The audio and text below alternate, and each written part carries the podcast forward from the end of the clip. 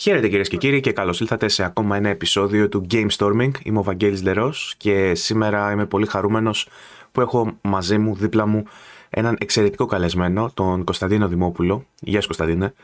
Καλησπέρα, γεια σου Βαγγέλη, ευχαριστώ για την πρόσκληση. Ε, καλά. Ο Κωνσταντίνος είναι ένας ε, πολύ σημαντικός κατά την δική μου εκτίμηση άνθρωπος της βιομηχανίας γιατί βρίσκεται σε ένα πολύ νευραλγικό πόστο του σχεδιασμού των video games. Έχουμε πολλές φορές καλέσει παιδιά που ασχολούνται με το game development όμως σε άτομα που να ασχολούνται στην σχεδίαση των video games σε αυτό το νηπιακό τους εντός εισαγωγικών στάδιο που ορίζει όμως πολλά για το μέλλον τους δεν είχαμε ξαναφέρει τέτοιον καλεσμένο ε, και εξηγώ αμέσως ότι ο Κωνσταντίνος Δημόπουλος δηλώνει game urbanist και game designer. Ε, το game urbanist επικεντρώνεται στον σχεδιασμό κόσμων για τα βίντεο παιχνίδια. Σωστά τα λέω; Ναι, με μία έμφαση στο, στους αστικούς κόσμους. Έτσι, δηλαδή γενικά στην αστικότητα των παιχνιδιών αυτό. Πόλεις, χωριά, Μητροπόλη, οικισμοί, ε, τέτοια πράγματα. Εννοείς ότι δεν φτιάχνει εξοχές, ας πούμε. Ε, σε ενδιαφέρει περισσότερο ο, ο αστικός ναι. ιστός και ο υπεραστικός ιστός, αρκεί να είναι ιστός. Αυτό. Δηλαδή, ούτως ώστε οι, οι, οι βασικές μου σπουδές μου, ρε παιδί μου, το, το διδακτορικό μου όλο ήταν στην πολεοδομία. Έτσι, ναι. Δηλαδή, αυτό είναι αυτό το οποίο είχα σπουδάσει για χρόνια και αυτό το οποίο κυρίω έφερα και μετέτρεψα ξέρεις, και προ, προσάρμοσα ουσιαστικά στα video games. Α πούμε δύο λόγια για σένα πριν ξεκινήσουμε. Θέλω να μου πεις ε, ποια είναι η πορεία που ακολούθησες μέχρι να μπορέσεις να βάλεις στο CV σου, στο βιογραφικό σου, ότι είσαι game urbanist; Γιατί ξέρεις, δεν το βρίσκω ως ειδικότητα, δεν το βρίσκεις αυτό όταν κάνεις ναι. το μηχανογραφικό σου. Ναι, είναι αλήθεια. Κοίταξε, όχι. Ε, εγώ ξεκίνησα κανονικά σπουδές τυπικά πανελλαδικές ε, στο τοπογράφο στο Πολυτεχνείο στην Αθήνα. Τελείωσα με μια εξειδίκευση στην πολεοδομία μεταπτυχιακό μετά στους αρχιτέκτονες πολεδομία χωροταξία, παράλληλα διδακτορικό τοπογράφος αρχιτέκτονες πολεδομία στη γεωγραφία. Πολύ ωραία. Εκεί σκάει η κρίση 2010, ψηλοεισοπεδώνονται τα δημόσια πανεπιστήμια σε επίπεδο προσλήψεων και όλα τα καλά, οπότε ξέρεις, πάντα ασχολιόμουν με παιχνίδια. Ο, παράλληλα, ο, ο, πρώτος στόχος ήταν να, γίνει, να, να γίνεις ακαδημαϊκός, ας πούμε, να ναι. γίνεις ε, καθηγητής. Ναι. Το οποίο ξέρεις, συνεχίζει να μ' αρέσει σαν ιδέα και συνεχίζω να διδάσκω. Αλλά. Εντάξει, η αλήθεια είναι ότι έχεις μεγαλύτερη άνεση, ρε παιδί μου, στη ζωή σου όταν δεν είσαι καθηγητής. Ναι. ναι. Από ποια έννοια το λες αυτό; Από το ότι παίρνεις περισσότερα λεφτά, τόσο, τόσο ναι. απλά. Εσύ διδάσκεις τώρα σε ιδιωτικό κολέγιο, κάτι τέτοιο; Εγώ ναι, διδάσκω στη, στη ΣΑΕ Αθήνας, είμαι head of games, του, του games department γενικω mm-hmm. όπου κάνουμε game design, game programming, game art animation, Έχουμε μια σειρά προγράμματα σχετικά με gaming και διδάσκω εκεί. Ε, αλλά είναι το, το part-time, με νομιζός μου χρόνος περίπου πάει εκεί πέρα. Ναι. Ε, ε ασχολείσαι και με ακαδημαϊκά πράγματα του τύπου ε, να, να βγάλεις ένα, ένα paper, ναι. Κοίτα, ε, δυστυχώς ενίοτε ναι, αλλά έχω αποφασίσει πως όχι. Δηλαδή, τελευταία φορά, το τελευταίο πράγμα που έγραψα σε, ένα, σε peer review journal κανονικά θα βγει σε κανένα τρίμηνο, τετράμινο, αλλά δεν έχω σκοπό να ξανακάνω. Πάρα πάρα πολύ χρόνο. Αυτό το συχνά χαζό ακαδημαϊκό γράψιμο, mm-hmm. το ότι δεν μπορείς να ισχυριστείς έτσι απλά το ότι κάτι ισχύει, πρέπει να το υποστηρίξεις μια σειρά από τις αναφορές τα Για να πεις ότι τα video games είναι δημοφιλή, ναι. πρέπει να έχεις 40 πηγές. Το οποίο είναι λίγο χαζό, είναι λίγο πέταμα χρόνου. Το gaming τι θέση είχε στη ζωή σου μέχρι τη στιγμή που αποφάσισε ότι το κάνεις επάγγελμα, ας πούμε, και με τον καλύτερο τρόπο, γιατί εφάρμοσες ουσιαστικά την επιστήμη σου πάνω στο χόμπι σου, ναι. υποθέτω, που ήταν ως τότε. Ναι, ναι. Δηλαδή, μου, κοίταξε, ανέκαθεν μου άρεσε. Από μικρός έπαιζα. Ε, γενικά μέχρι τη σχολή έπαιζα αρκετά. Μετά στη σχολή κάπου ξε, ξεχάστηκε. Ε, για ε, προσδιορίσε το λίγο χρονικά έτσι με κονσόλα, τι έπαιζες πρώτα και ποιες ήταν οι πρώτες επιρροές σου. Τι σε έκανε να πεις ότι θέλω να φτιάξω παιχνίδια και θέλω να φτιάξω κόσμους από παιχνίδια; Κοίτα, το να θέλω να φτιάξω παιχνίδια ήταν κάτι το οποίο θεώρησα ότι μπορεί να γίνει μετά το 2006-2007. Έτσι, δηλαδή μέχρι τότε ήταν κάτι το οποίο ήταν ε, απλά μαγικές δουλειές που κάνουν άλλοι άνθρωποι είναι αυτό που δεν γίνονται στην Ελλάδα πιθανότατα, οπότε ξέρεις, δεν με απασχόλησε ποτέ, απλά μου άρεσε. Δηλαδή αυτό, εγώ πρώτη φορά είχα εντυπωσιαστεί ε, πραγματικά πολύ από το Berserk στο Atari 2600 που είχαν τα ξαδέρφια μου, το μου φαίνονταν μαγικό ρε παιδί να κάνεις κάτι στην τηλεόραση, εσύ με, το, με το joystick. Η, διάδραση. Απλά και μόνο ότι πατάω ναι, κάτι και αλλάζει εκτός από κανάλι, αλλάζει και κάτι άλλο. Αυτό, αυτό ήταν μαγικό. Μιλάμε, δηλαδή ήταν ένα πολύ μικρό παιδάκι. Δηλαδή αρχέ 80 φάση. Ναι. Ήταν τελείως ε, εντυπωσιακό. Μετά πρώτο υπολογιστή Texas Instruments TI-994α. Ένα παντελώς obscure αποτυχημένο πρώτο 16-bit μηχάνημα που ήταν υψηλό τζάμπα τότε. Mm-hmm. Εντάξει, σε όλη η κλασική σειρά, αλλά κυρίως σε, σε υπολογιστές. Δηλαδή Spectrum, Amiga, Σπισιά, αυτό. Πρώτη κονσόλας, ξέρεις, που να μην είναι ρέτρο που αγόρασα, ήταν το που δεν αγόρασα. Μου το έκανε δώρο η γυναίκα μου τότε, κοπέλα μου, ήταν το Wii. δηλαδή αυτό έτσι. Μέχρι τότε ήμουν πολλές γενιές πίσω στις κονσόλες. Εντάξει, ενδιαφέρον γιατί πιστεύω ότι θα σε εντυπωσιάσει το ίδιο πράγμα που σε εντυπωσίασε και την πρώτη φορά που έπαιξες video games. Το ότι κάνεις κάτι, κάτι που δεν περιμένεις να αλλάξεις κάτι τηλεόραση. Είδες το motion. Ε... Ναι, ναι, ναι. ναι. Είχα, είχαμε σπάσει πάρα γιατί είχαμε κάτι ψηλά ποτήρια μπύρας ναι. Ήταν στο ένα φοιτητικό σπίτι που ήταν βασικά μέσα ποτήρια μπύρας και ποτά. Οπότε παίζοντας με το, στο Wii Tennis είχαμε σπάσει πάρα πολλές φορές τα ψηλά ποτήρια μπύρας. Αν τελειώσει. Στην τηλεόραση, τα έχει δει τα βιντεάκια που ναι, τους φεύγουν ναι, τα ναι. Wiimotes και πάνε στην τηλεόραση ναι, και τις Μια χαρά. Πιστεύω ότι ήταν γεωγραφικά εντοπισμένα έτσι. Οπότε ε, ανάμεσα στη, σε αυτή την εξερεύνησή σου του στο gaming ας πούμε και τις προσλαμβάνουσες που είχες από, από όπως πρέπει προσλαμβάνουσες που θα έλεγα εγώ αυτό δεν το ξέρεις γιατί είναι εσωτερικό αστείο αλλά σε ό,τι έχει να κάνει με τα PC τα χαρακτηρίζω όπως πρέπει Μπράβο, ενώ, ναι, ενώ τις κονσόλες τις χαρακτηρίζω όπως να είναι ναι. ανάμεσα λοιπόν σε αυτό και, στα, και στις σπουδές σου μεσολαβεί ένα PhD ναι. ε, στο ναι. Urban Planning και Geography ε, Ακριβώς και, και τι άλλο, για πες τους τίτλους που... Αυτό, αυτό, δηλαδή είναι ε, αυτά. Και τι άλλο, έχω ένα PhD και τι άλλο. Εντάξει, όχι, ενώ ότι ταυτόχρονα είχα δουλέψει σε τεχνικά γραφεία, είχα κάνει ερευνητικά, όλο, όλο το, okay. το πακετάκι. Πρώτη δουλειά που είναι στο gaming; Πρώτη δουλειά στο gaming ξεκινάει ουσιαστικά, χομπίστηκα ένα blog το 2005-2006 από εκεί πολύ γρήγορα γύρω στο 6-7 έχω αρχίσει να γράφω στην πάλι από την Gamma Sutra, ningamedeveloper.com, στο indiegames.com που ήταν μεγάλο site του, ε, του χώρου και κάποια τέτοια gigs. Κάποια στιγμή γράφα Rock Paper Shotgun για κανένα χρόνο. Και ήταν καλά site που είχαν για την Ελλάδα πολύ συμπαθητικά λεφτά για το χρόνο που αφιέρουν για το γεγονός ότι έπαιζαν παιχνίδια. Και εκεί γύρω στο 10 που έχω τελειώσει και το διδακτορικό έχω τελειώσει, στρατούς έχω τελειώσει τα πάντα σκάει κρίση ε, και δύο φίλοι αποφασίζουν να στήσουν indie studio στην Ελλάδα, την Guitar Games. Και ξεκινάει μια συζήτηση, θες να συμμετέχεις κτλ. κτλ. Προφανώς θέλω να συμμετέχω. Αρχίζουμε να ασχολούμαι, βγάζουμε ένα παιχνιδάκι το οποίο πήγε συμπαθητικά σε iOS. Βγάζουμε και ένα bundle, βγάζουμε και ένα δεύτερο παιχνιδάκι και κάπου εκεί τα πράγματα σταμάτησαν να έχουν πολύ ξέρεις, νόημα, δεν τραβαγε Και ξεκίνησα εκεί στο 13 το full την έμφαση στο πόλεις και στα παιχνίδια. Και, και πήρε το δρόμο του. Ε, ε, αργότερα βέβαια είδαμε, είδα μάλλον όταν σε έψαξα λίγο ότι έβγαλες και βιβλίο ε, έναν, ναι. έναν Άτλαντα συγκεκριμένα, τον οποίο ο κόσμος μπορεί να τον βρει και να τον αγοράσει και σε ε, χάρτινη μορφή, αλλά και σε ναι. ψηφιακή. Του έριξα μια ματιά, γιατί μου το έστειλε ένα παιδί από το site που το έχει αγοράσει και μου λέει ρίξε μια ματιά. Ε, εντυπωσιακό αυτό που έχεις κάνει, αλήθεια είναι, και μου αρέσει και η επιλογή της λέξης Άτλαντα. Ξέρεις, θα μπορούσε να λέει κανείς ότι έχω, έχω, έχω ένα βιβλίο ε, το Άτλαντα περιγράφει πολύ πιο όμορφα αυτό που περιλαμβάνει ναι. μέσα το βιβλίο. Είναι ένα βιβλίο που, που ε, ουσιαστικά ε, πιάνει ε, μερικές δεκάδες, δεν θυμάμαι 30, πόσα, πόσα, πόσες πόλεις. 45. 45, 45 πόλεις από ναι. πολύ γνωστά παιχνίδια και τις κάνει φίλο και φτερό. Κάνει μια ανάλυση αντίστοιχη ε, ενός Άτλαντα που ε, σχολιάζει ουσιαστικά ε, τη δομή, την αρχιτεκτονική αυτού του κόσμου, το τι κρύβεται από πίσω ως βασική ιδέα, από τι εμπνεύστηκε ο δημιουργός και τα σχετικά. Ε, ε, Πες μας πώς λέγεται αυτό που έχω να το βρει γιατί μου το ξέχασα. Είναι το, το Virtual Cities. Virtual, Virtual Cities, μπράβο. Ναι. Και εντάξει, ήταν, ήταν πολύ, πολύ, πολύ θάνατος η δημιουργία του.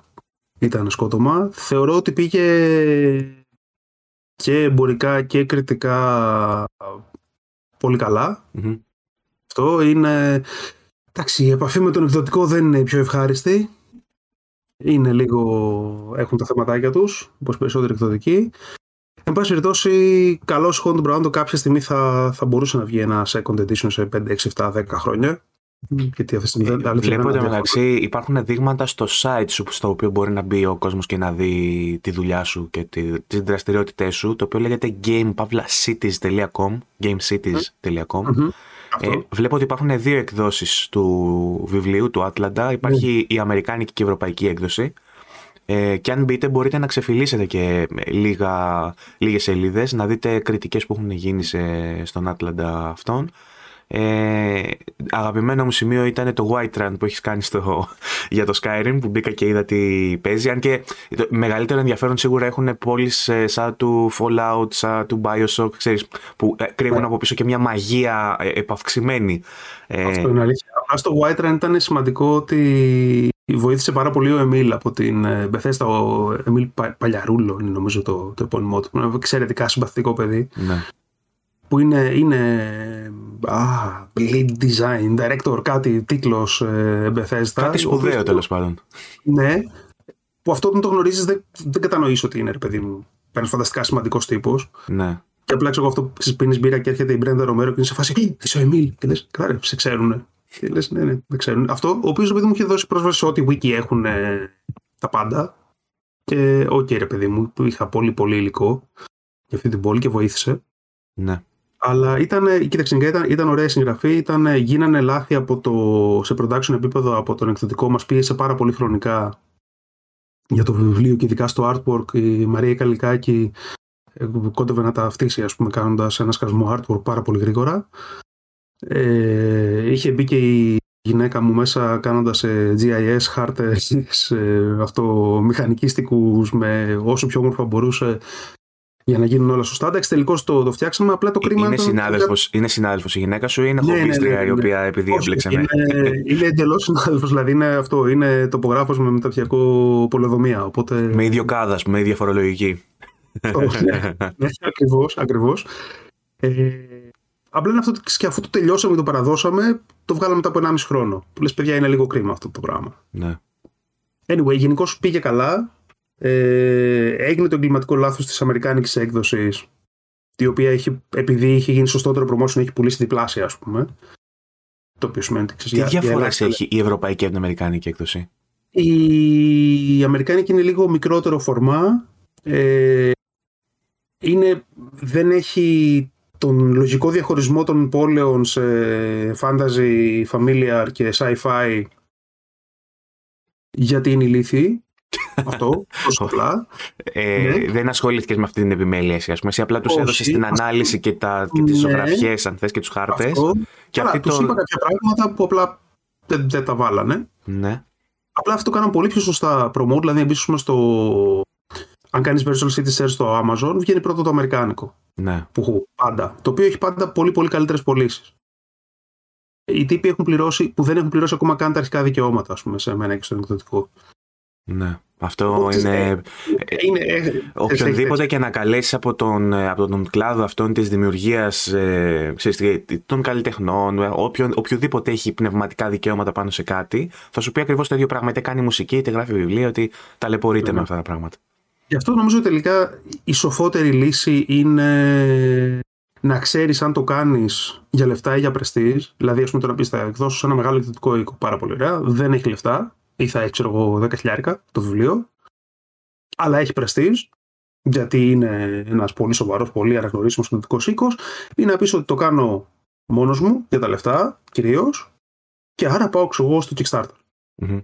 Και κάνω κάτι τέτοιο.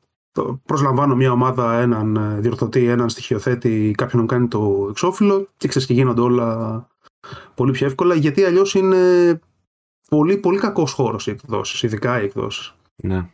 Καταλαβαίνω. Ναι, ε, εντάξει, δεν έχει σημασία. Δηλαδή, τελικά υπάρχει, είναι όμορφο, είναι ενδιαφέρον, έχει πάει καλά. Παράπονο δεν έχω. Αυτό.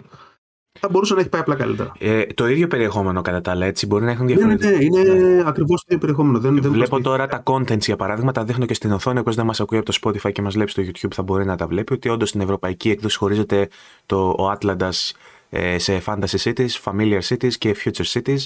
Ε, βλέπω πολλά παιχνίδια που δεν είχα το χρόνο να τα δώσω. Θα ήθελα θα το ξαναξεφυλίσω το βιβλίο σου. Φαίνεται πολύ ενδιαφέρον. Αλλά βλέπω για τους παλιούς, ας πούμε, Monkey Island.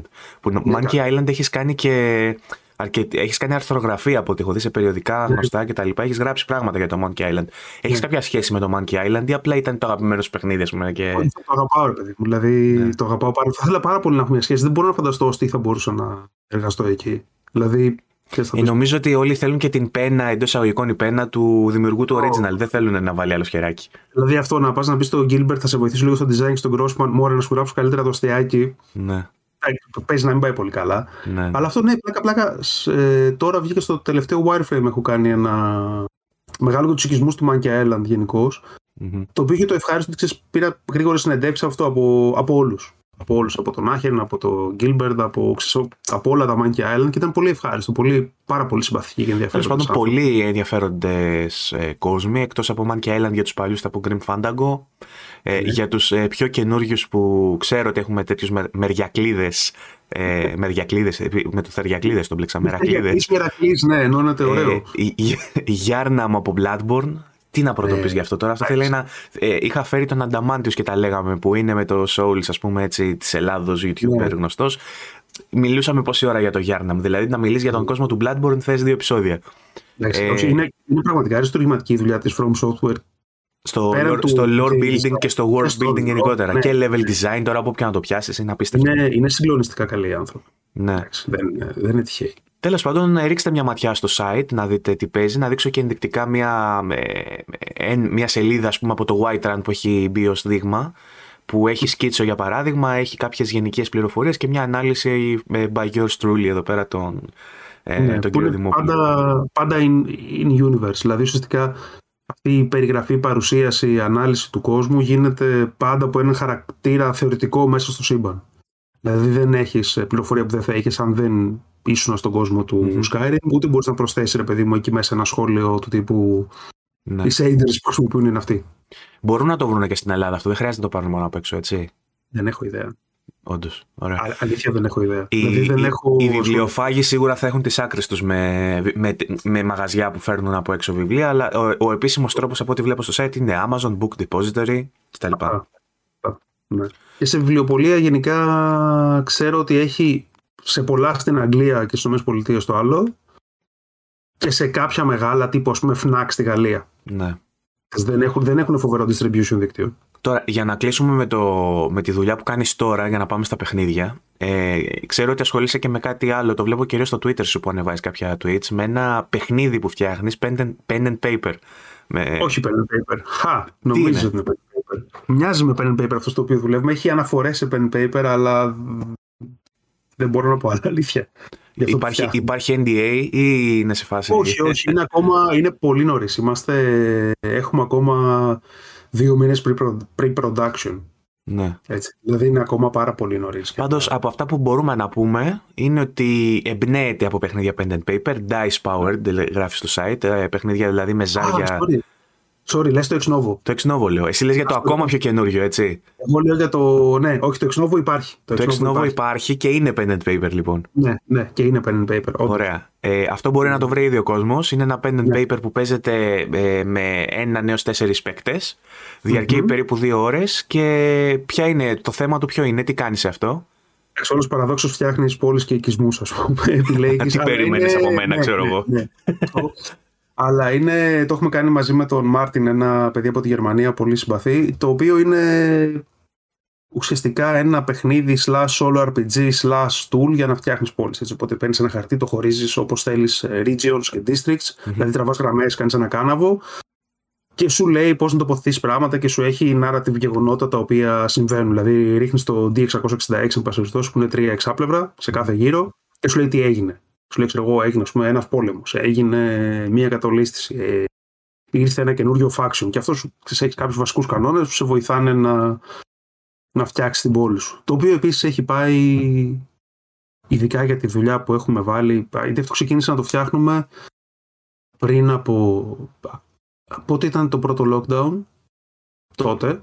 Ξέρω, το κα- 19, 20, πότε- 20, 20, 20. Ναι. Ξεκινήσαμε το, το 20 να το φτιάχνουμε σε φάση ας, ας συναντιόμαστε online τρεις φορές την εβδομάδα. Ήταν να έρθει το παιδί η Ελλάδα, προφανώς δεν μπορούσε να έρθει. Και να φτιάχνουμε κάτι. Και μέσα σε ένα μήνα φτιάξαμε το βασικό Ex Novo. Ωραία. Ε, υπάρχει και στο Itch.io εντωμεταξύ το παιχνίδι για ναι. θέλει να το προμηθευτεί. Itch.io και Drive-Thru RPG. Και τώρα μου είπες ότι κάνεις και ένα καινούργιο παιχνίδι που δεν είναι pen and paper ναι. ακριβώς. Το, το, το έβαλες έτσι με έναν ε, γρίφο μέσα, μου θύμισες Kojima. ναι, ναι, όχι, αλλά ναι. Είναι απλά νωρίς, ρε παιδί μου, αυτό. Ναι. Ότι εντάξει, θα αρχίσουμε να λέμε πράγματα. Αλλά είναι, είναι ένα παιχνίδι στο οποίο κάνω και εξ ολοκλήρου το, το game design και θα έχει και κάποια στοιχεία πόλεων απλά όχι τυπικά. Ναι. Έτσι. Πιστεύω ότι θα είναι ενδιαφέρον. Σίγουρα θα είναι. Άσε να πλανάτε ένα μυστήριο. Αυτό, ε, μπορείτε ναι, να τον βρείτε. Τον Κωνσταντίνο μπορείτε να τον βρείτε και στο Twitter και στο Instagram που κάνει πολύ ωραία teaser, teaser, teasers. ναι, teasers. ε, ναι. Βάζει διάφορα πραγματάκια έτσι και προετοιμάζει τον κόσμο. Ανεβάζει και τα άρθρα του εκεί πέρα όπου αρθρογραφεί. Οπότε όσον αφορά το επαγγελματικό του σε αυτό το κομμάτι της συγγραφής και της κατασκευής παιχνιδιών, μπορείτε να τον ακολουθήσετε για να μαθαίνετε στην πορεία πράγματα. Τώρα θέλω να το γυρίσουμε λίγο να πούμε για video games αμυγός ε, και να μου πεις ε, για τους ρόλους που είχες εντός της βιομηχανίας. Εγώ εκεί που θέλω να καταλήξω, ε, ένας από τους βασικούς λόγους που θέλω να κάνω κουβέντα μαζί σου, αν και πριν ανοίξω μου πεις ότι δεν μπορούμε να σταθούμε πάρα πολύ για συγκεκριμένους λόγους, ε, είναι η εμπλοκή σου με το παιχνίδι της Zaum, το Disco Elysium, το οποίο είναι από τα αγαπημένα μου indie, είναι μέσα στα top 5 αγαπημένα μου παιχνίδια ever μπορώ να σου πω. Ε, οπότε ε, να πούμε ότι είχε ε, ε, ρόλο συμβουλευτή, consultant, κάτι τέτοιο είδα. Θα σου πω, θα σου πω. Για πες τι ρόλο είχες. αυτό είναι, αφού έχει βγει το Disco Elysium, ναι. ξεκίνησα να δουλεύω με τους ανθρώπους πέρσι, πέρσι την Άνοιξη, εκεί, σε ένα consulting ρόλο και σχεδιαστικό ως προς ε, πόλεις και κάποια να το θέσω με έναν μη περιγραφικό τρόπο mechanics που σχετίζονται με την εξερεύνηση και την αντίληψη της πόλης ε, από τον Μπέχ. Δηλαδή πέραν της, του να φτιάξεις μια πόλη, να πεις πού είναι, τι, πώς σχετίζεται, τι, τι ιστορίες έχει κτλ. κτλ που είναι ειδικά σε ένα περιβάλλον σαν της Ζαούμ είναι κάτι εξαιρετικά ενδιαφέρον. Εσένα η συμβουλευτική σου ζητήθηκε αφού είχε βγει το παιχνίδι ή εννοείς ότι... Ναι, ναι, μετά τον Disco Elysium, δηλαδή είχε τελειώσει το Disco Elysium, είχε βγει, ήταν αυτό και μετά για ένα άλλο project εν πάση περιπτώσει. Ναι. Το οποίο, αν θα το δούμε ή όχι, δεν το συζητάμε γιατί όποιος παρακολουθεί ξέρει τι γίνεται με τη Zaum. Και τι... Αυτό δεν έχω κι εγώ ιδέα. Αλλά το θέμα είναι ότι ήταν πάρα πολύ ενδιαφέρον περιβάλλον στο να δουλεύει κανείς. Δηλαδή ε, ε, υπάρχει μια φανταστική ελευθερία και μια φανταστική δημιουργικότητα και ένα παρανοϊκό χάος ώρες ώρες, παιδί το οποίο με κάποιο τρόπο είναι φοβερά συγκροτημένο και φοβερά αποτελεσματικό. Ναι. Δηλαδή μαθαίνεις πάρα πάρα πάρα πολύ το πώς μπορεί να οργανώσει κανείς... Από το 1 έως το 10, πόσο διαστραμμένο ήταν το μυαλό που σκέφτηκε να φτιάξει τη Ριβασόλ. Κοίτα, ναι, δεν, δεν, ξέρω, δεν ξέρω, νομίζω... Πω, πω. Ε, λοιπόν, ε, νομίζω μπόλικα, 8, ξέρω εγώ, 8, αλλά ξέρεις με έναν όχι κοινικό τρόπο, δηλαδή με έναν βαθιά ανθρωπιστικό τρόπο, αλλά καμένο. Ναι. Αυτό. Okay. Δηλαδή είναι πολύ, είναι πολύ, πολύ ιδιαίτερο παιχνίδι, το, το ξέρεις και εσύ, ας πούμε. Το ξέρω, ναι, εννοείται. Είναι, επίσης για μένα το Disco Elysium είναι από τα λίγα παιχνίδια τα οποία, αν το βλέπεις στο χαρτί ένας executive, θα σου λέει και αυτό δεν θα πετύχει ποτέ. Mm-hmm. Θα βάζετε τους ανθρώπους να διαβάζουν εκατομμύρια λέξεις. Ε, είναι θέλει. λίγο σαν αναβίωση ενός ζέντερ που είχε ψηλοψοφήσει. Αυτό με το ε, Dice, ε, όπως, όπως έχεις εσύ με το Exnovo, ας πούμε, με το, με το Zari, ε, και, με το ναι. dialogue, και με το Dialog Box στα πλάγια, που έχουμε συνηθίσει το Dialog Box σε πολλά παιχνίδια να τα βλέπουμε στο bottom και σε κάποια άλλα παλιότερα top, ας πούμε, αλλά στα ναι. πλάγια υπήρχαν λίγα παραδείγματα τις εποχές που εσύ ε, έκανες τη μίση σου στο gaming. Αυτό ακριβώς, δηλαδή είναι, είναι πολύ, πολύ παράξενο το γεγονός ότι με κάποιο τρόπο μπορέσαν να το φτιάξουν αυτό το παιχνίδι. Και κατά εμέ η αλήθεια είναι καθόλου παράξενο το ότι πήγε καλά. Δηλαδή υπάρχει ένα τεράστιο κοινό το οποίο αποζητά ξέρω αυτό, ποιοτικές έξυπνες adult εμπειρίες. Εμένα μου έκανε εντύπωση πάντως το πόσο ποιοτικό βγήκε προς τα έξω ως πρώτη προσπάθεια ενός στούντιο, ας πούμε. Ναι, με, ναι, με τόσο πυκνό γράψιμο και τόσο περίπλοκο και, και lore αλλά και ε, καθαρά σε επίπεδο μηχανισμών και σε επίπεδο γραψίματος των πιθανών εκβάσεων, ναι. αν θες. Το πώς ναι. κατάφεραν σε πρώτη προσπάθεια να το φέρουν εις πέρας. Και λέω ότι ένας άνθρωπος για να το καταφέρει αυτό πρέπει να είναι είτε χαρισματικό σε βαθμό υπέρτατο, ναι. ε, είτε πρέπει να είναι πολύ παράξενος, πολύ διαστραμμένος, ξέρεις, για να το... Νομίζω ότι ήταν όλα μαζί αυτή εκεί πέρα, δηλαδή χωρίς πλάκα, όποιον και να ρωτήσεις, πολύ λογικά θα σου πει ότι στο πρώτο παιχνίδι κάνει κάτι μικρό. Δηλαδή, κάνει κάτι που να μπορείς, ας πούμε, να ένα παιχνίδι στο iOS. ναι, ή, ή, και όχι, ας πούμε, κάνει, κάνει ένα μικρό indie το οποίο θα σου φάει έξι μήνες ε, από την αρχή μέχρι το τέλος. Στην τελική, και αν πάει άπατο, δεν πειράζει. Έχεις αποκτήσει όλη την εμπειρία του να βγάζεις παιχνίδια. Έχεις μάθει, ξέρω εγώ, πώς θα ανεβάζουμε, πώς θα κάνουμε, τι προκύπτει. Το να ξεκινήσεις και να κάνεις ένα τιτάνιο τεράστιο, υπερσύνθετο, φανταστικά ξέρεις, ε, φαινομενικά φανταστικά περιορισμένου ενδιαφέροντος παιχνίδι. Είναι θεοπάλαβο. Να. Αλλά πήγε, παιδιά, πήγε εξαιρετικά έτσι. Δηλαδή το, το Disco Elysium έχει πουλήσει 5 εκατομμύρια κομμάτια. Δεν είναι... Και Final Cut Edition και... και Final Cut και... Και, και, port σε το στιέρες και όλα, ναι. Αυτό. Το οποίο δεν ξέρω σε κονσόλες πώς θα παίζετε αυτό το πράγμα. Ε, στο PC το παίξα, αλλά νομίζω και, είναι... και στις κονσόλες ε, τρέχει σωστά, απλά τώρα με το χειριστήριο δεν ξέρω πώς. Ναι, δεν είναι, δεν, δεν ταιριάζει. Είχα δει για το Switch ότι είχαν βγάλει ένα update ε, ε quality of life τύπου που μεγαλώνει mm. τα γράμματα και τα παράθυρα Ah, okay. αρκετά για να βλέπεις, ας πούμε. Ε, ναι, γιατί είναι, είναι θεματάκι. Δεν είναι ένα text heavy παιχνίδι. Ναι. Με πολύ όμορφα γραφικά, πολύ παρά. Επίσης και αυτή η επιλογή των γραφικών που είναι σαν να είναι. Ε, νερομπογιέ. Νερομπογιέ πάνω σε. Σε μουσαμά. Σχεδόν ρεαλιστικά, όχι σε μουσαμάδες κολλημένους πάνω σε αγαλματάκια λίγο παράξενα. Α, ναι, εννοείς τα γραφικά, όχι τα. Εγώ πήγε το μυαλό μου στο artwork, ξέρεις, που είχε τις στατικές εικόνες στα πορτρέτα. Ναι, εντάξει, εντάξει, πάρα πολύ. Πάρα πολύ. Είναι, αλλά είναι πολύ παράξενο και είναι αυτό υποδηλώνει το γεγονός ότι υπάρχει χώρος για τεράστια γκάμα παιχνιδιών. Δεν υπάρχει ένα κοινό. Προφανώς ο άνθρωπος ο οποίος, ας πούμε. Όχι προφανώς, αλλά πιθανότατα ο άνθρωπος ο οποίος λατρεύει να παίζει Call of Duty δεν θέλει να παίξει Disco Elysium και το ανάποδο. Ναι.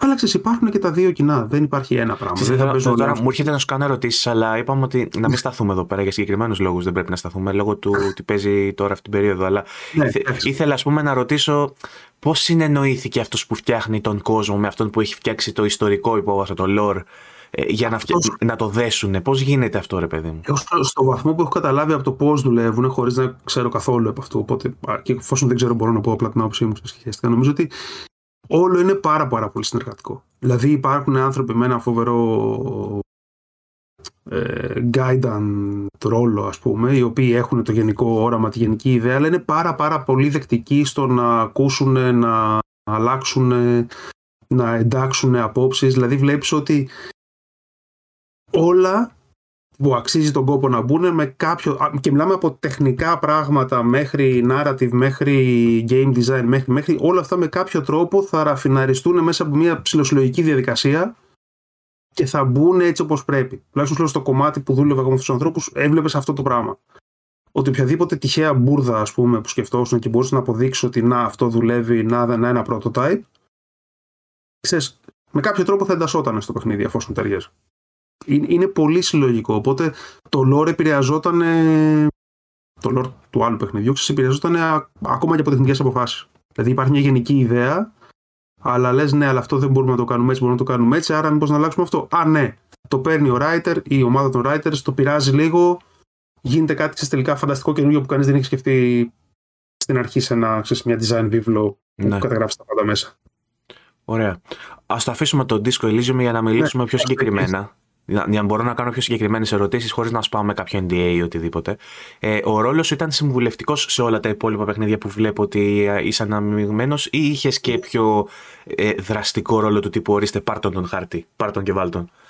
Ε, το συμβουλευτικό στο, στο δικό μου πάντα είναι πάρ το χάρτη και βάλ τον ρε παιδί μου ναι. σε έναν βαθμό. Στα περισσότερα παιχνίδια στο, στο Lake, ας πούμε. Α, διότι υπάρχει ένας creative director για παράδειγμα που έχει σκεφτεί μια βασική ιδέα, σου ζητάει τον χάρτη, ναι. αλλά έρχεται στα ναι. μέτρα του creative director. Δεν μπορείς εσύ να έρθεις και να πεις ότι ναι, τον έβγαλε. Ναι, ρε παιδί μου, σου λέει ότι εγώ. Κοίταξε να δεις. Δηλαδή, σου σου στο Lake είχαν ένα χάρτη. Lake. Επίσης, indie παιχνίδι έχουμε ασχοληθεί. Έχω γράψει εγώ review για, για το Lake. Ε, ε, φούλη, ναι. Έχω γράψει πάρα πολύ ενθαρρυντικά πράγματα για τον κόσμο του. Δηλαδή, τα παράπονα, τα παράπονα που είχα ε, ήταν ε, στο κομμάτι του gameplay, για παράδειγμα, και στο, και στο πώς εξελίσσεται το παιχνίδι. Δηλαδή, ο ίδιος ο κόσμος είχα γράψει συγκεκριμένα ότι είναι από τα πιο comforting ε, παιχνίδια που έχω παίξει. Ότι έμπαινα στο φορτηγό μου και ήμουν σε φάση στην πούτσα μου τι γίνεται γύρω ναι. μου. Τώρα είμαι στο φορτηγάκι μου και κάνω τη δουλειά μου. Είναι εκείνο το παιχνίδι να θυμίσω στους αυτούς που μας ακούνε με μια κοπέλα η οποία μπιστολιάζει δουλειά προγραμματιστή στη μεγάλη, στην πόλη και πάει σε, μια, σε ένα πολύ γραφικό αμερικάνικο setting, έτσι μια επαρχιακή πόλη που είναι το, ο τόπος που κατάγεται εκεί που έχει μεγαλώσει. Ε, συναναστρέφεται με κόσμο που τη θυμάται κοριτσάκι και πλέον έχει μεγαλώσει και ξέρεις είναι αυτό που όσοι μένανε σε επαρχιακό χωριό ας πούμε, στην Ελλάδα και μετά πήγαν στην Αθήνα και γυρίσαν στο χωριό μετά από 10 χρόνια το τίνο είσαι εσύ, τι κάνεις στην Αθήνα κτλ. Είναι αυτό το πράγμα σε αμερικάνικο και μπαίνει στα παπούτσια του πατέρα της που ήταν ταχυδρόμος και δουλεύει για λίγο καιρό ως ταχυδρόμος σε μια μικρή πόλη επαρχιακή της Αμερικής. Είναι full comforting. Ακούς το ίδιο γαμημένο τραγούδι κάθε μέρα, βέβαια. Αυτό είναι πολύ λάθος. δεν το έχω παίξει ως παιχνίδι ποτέ. Ναι. Ποτέ. Δηλαδή ξέρω τι γίνεται χοντρικά, ok, okay, αυτό. Αλλά εγώ σου με ενδιαφέρει ο κόσμος μόνο, ρε παιδί μου. Δηλαδή ήξερα τι θέλουμε να κάνουμε, ποιο είναι το, το, το gameplay, αυτό το, το gameplay, αυτό το οποίο κάνεις για να περνάει ο χρόνος και να ενώνονται τα διάφορα γεγονότα μεταξύ τους. Αλλά ξέρεις, είχα απλά εξ αρχής, ρε παιδί μου, και πριν το φορτηγά έχεις μια κάμερα και κάνει γύρω-γύρω γύρω, γύρω, γύρω, γύρω και έβλεπες πραγματάκια. ας πούμε. Οπότε ξέρεις, δεν... για το gameplay, ναι. Φαντάζομαι ότι πρέπει να είναι λίγο βαρετός σε κάποιες φάσεις. Αλλά ο κόσμος ήταν πολύ ευχάριστος και ήταν πολύ. Δηλαδή, ναι, τυπικά το λες consulting, αλλά ουσιαστικά σου λες: Κοίταξε, να δεις, θα είναι έτσι η πόλη θα είναι έτσι. Κοίτα, αυτό που σου έλεγα είναι βάση, Η βάση, το lore, οι χαρακτήρες που συναντάς, ο κόσμος που εξερευνείς, εμένα μου άρεσε πάρα πολύ. Απλά δεν αναπτύσσονται τόσο πολλοί χαρακτήρες όσο θα ήθελα και δεν κάνεις τόσα πολλά πράγματα όσο θα ήθελα με τους χαρακτήρες. Ναι. Δεν είναι δικό σου θέμα αυτό, βέβαια. Όχι, στη βασικά ήταν μικρή ομάδα. Μικρή ομάδα. Δηλαδή για, για το μέγεθός τους, αυτός αυτό το open world, το εντάξει, ένα μικρό open world, αλλά είναι open. Εντάξει, ήταν εντυπωσιακό ότι καταφέρα και το κάνανε. Τους πήρε πολύ καιρό. Παιδιά, το, το παιχνίδι του να ήταν τέσσερα χρόνια production φάση. Δεν ήταν κάτι που πήγαινε γρήγορο. Δηλαδή ήταν ε, αυτό. Πάρα πάρα πολύ συμπαθητικά παιδιά. Ε, ο ένας artist είναι λίγο... Θα θυμάμαι, μας είχε πάει στην Αγγλία εμένα και τον lead designer, τον είχαμε βγάλει βασικά είναι μικρός να φάει και μας πήγε σε ένα vegan ειδικό χωρίς αλκοόλ και καθόμασταν τώρα εμείς οι δύο μπαρμπάδες, εγώ και ο designer, τι θα κάνουμε εδώ πέρα. Ωραία, έχει φάει τα ρεβίτια σου να πάμε να πιούμε κάτι, ας πούμε. Δεν, αλλά ήταν μια πολύ ωραία εμπειρία στην οποία αυτό είχες τη μεγάλη άνεση να κάνεις πλήρως shape τον, τον κόσμο στην πραγματικότητα. Ναι. Που ήταν πολύ ευχάριστο. Σε διέκοψα βέβαια στην αρχή γιατί πήγες να δώσεις παράδειγμα. Στο Lake για παράδειγμα, πώς πήγε η διαδικασία. Δεν ήταν τίποτα. Δηλαδή χάρτε. Να θα είναι έτσι, έτσι, έτσι και έτσι. Η πόλη ναι. θα είναι έτσι. Εντάξει, κατά τη διάρκεια του production πράγματα αλλάζουν. Δηλαδή σε φάση θέλουμε αυτό. Ok, okay, θα στρίψουμε λίγο το δρόμο. Θέλουμε αυτό, δεν προλαβαίνουμε να κάνουμε αυτά τα assets, ok, θα κόψουμε αυτά τα κομμάτια. Ναι. Προφανώς αλλάζει πάντα. Θέλω να έχει ας πούμε, αυτό το, arc, ε, ε, αυτό το quest arc, ας πούμε, οπότε εδώ θα προσθέσω μια περιοχή. Άρα, εκείνο το σύμπλεγμα, για παράδειγμα, που θυμάμαι μετά το βενζινάδικο που είχε ένα σύμπλεγμα με σπίτια. ναι, ρε παιδί μου, έχει, έχει διάφορα πραγματάκια τα οποία έχουν πάντα μια προσπάθεια να έχεις μια ισορροπία μεταξύ λογικής απαιτήσεων και λογικής κόσμου. Ok. Okay αλλά είναι, ε, ήταν πολύ ελεύθερο, επειδή μου πολύ δημιουργικό. Ήξερα εγώ αντίστοιχα στο, στο Reforger, το, το άρμα το, το καινούριο, όπου καθόμασταν ρε παιδί μου με τον Ιβάν και παίρναμε... Ε, εκεί ίδιος ο ρόλος στο άρμα. Εντάξει, εκεί ήταν πιο περιορισμένο. Εκεί ήταν συμβουλευτικός σε μια σειρά από μικροπράγματα στον κόσμο. Δεν στο... πιστεύω να σου εσύ αυτός που βρήκανε να φωτογραφίζει κάτι στρατόπεδα. Όχι, αυτός ήταν ο Ιβάν, ο καημένος. Ήταν γνωστός σου. Ε, υπενθυμίζω ότι στην περίπτωση του Άρμα είχαν βρει εδώ στην Ελλάδα που έναν τύπο ο οποίος έβγαζε ε, ε, for reference, γιατί πάντα βγάζουν φωτογραφίες για να τις πάνε και στους art ε, πώς να το πω, στους, στους αρτίστες τέλος πάντων γενικότερα, στους, designers. Ε, και πιθανότατα φτάνει και σε σένα αυτό για να φτιάξεις χάρτες. Ε, και κάποιος πρέπει να πάει επί τόπου να βγάλει φωτογραφίες. Και ένας καημένος πήγε και έβγαλε κοντά σε στρατόπεδα ελληνικά φωτογραφίες και τον είχαν πιάσει και είχε μπει στις ειδήσεις ότι κατασκοπία ε, και τέτοια. Και ήταν ένας τύπος ο Ιβάν, πώς τον είπες, που ήθελε να κάνουν το άρμα ο, ο, ο, Ιβάν αυτή τη στιγμή είναι, είναι lead designer στην, ε, στην Ποήμια Είναι, γενικά νομίζω ότι δεν, ξέρω, δεν το πάει η χώρα καθόλου. Δηλαδή, πρώτη φορά που έχει έρθει στην Ελλάδα, αυτό μου πρώτη φορά, έχουν κατέβει με το πούλμαν στο Σύνταγμα την ώρα που γίνεται τιτάνια μπάχαλα. Απλά εκεί είναι στη φάση. Welcome to Greece. μένουμε, μένουμε Ελλάδα. Εκεί είναι ο Ιβάν, ξέρω εγώ, με κατατρεγμένος. Με τη φωτογραφική μηχανή, παιδί μου, και κοιτάς το ξύλο. Ωραία, ένα. Δεύτερη φορά είναι που έχουν πάει για να πάρουν reference από την ε, Λέσβο και ουσιαστικά αυτό που έγινε ήταν φωτογραφίσαν κάτι το οποίο δεν είχε σήμανση.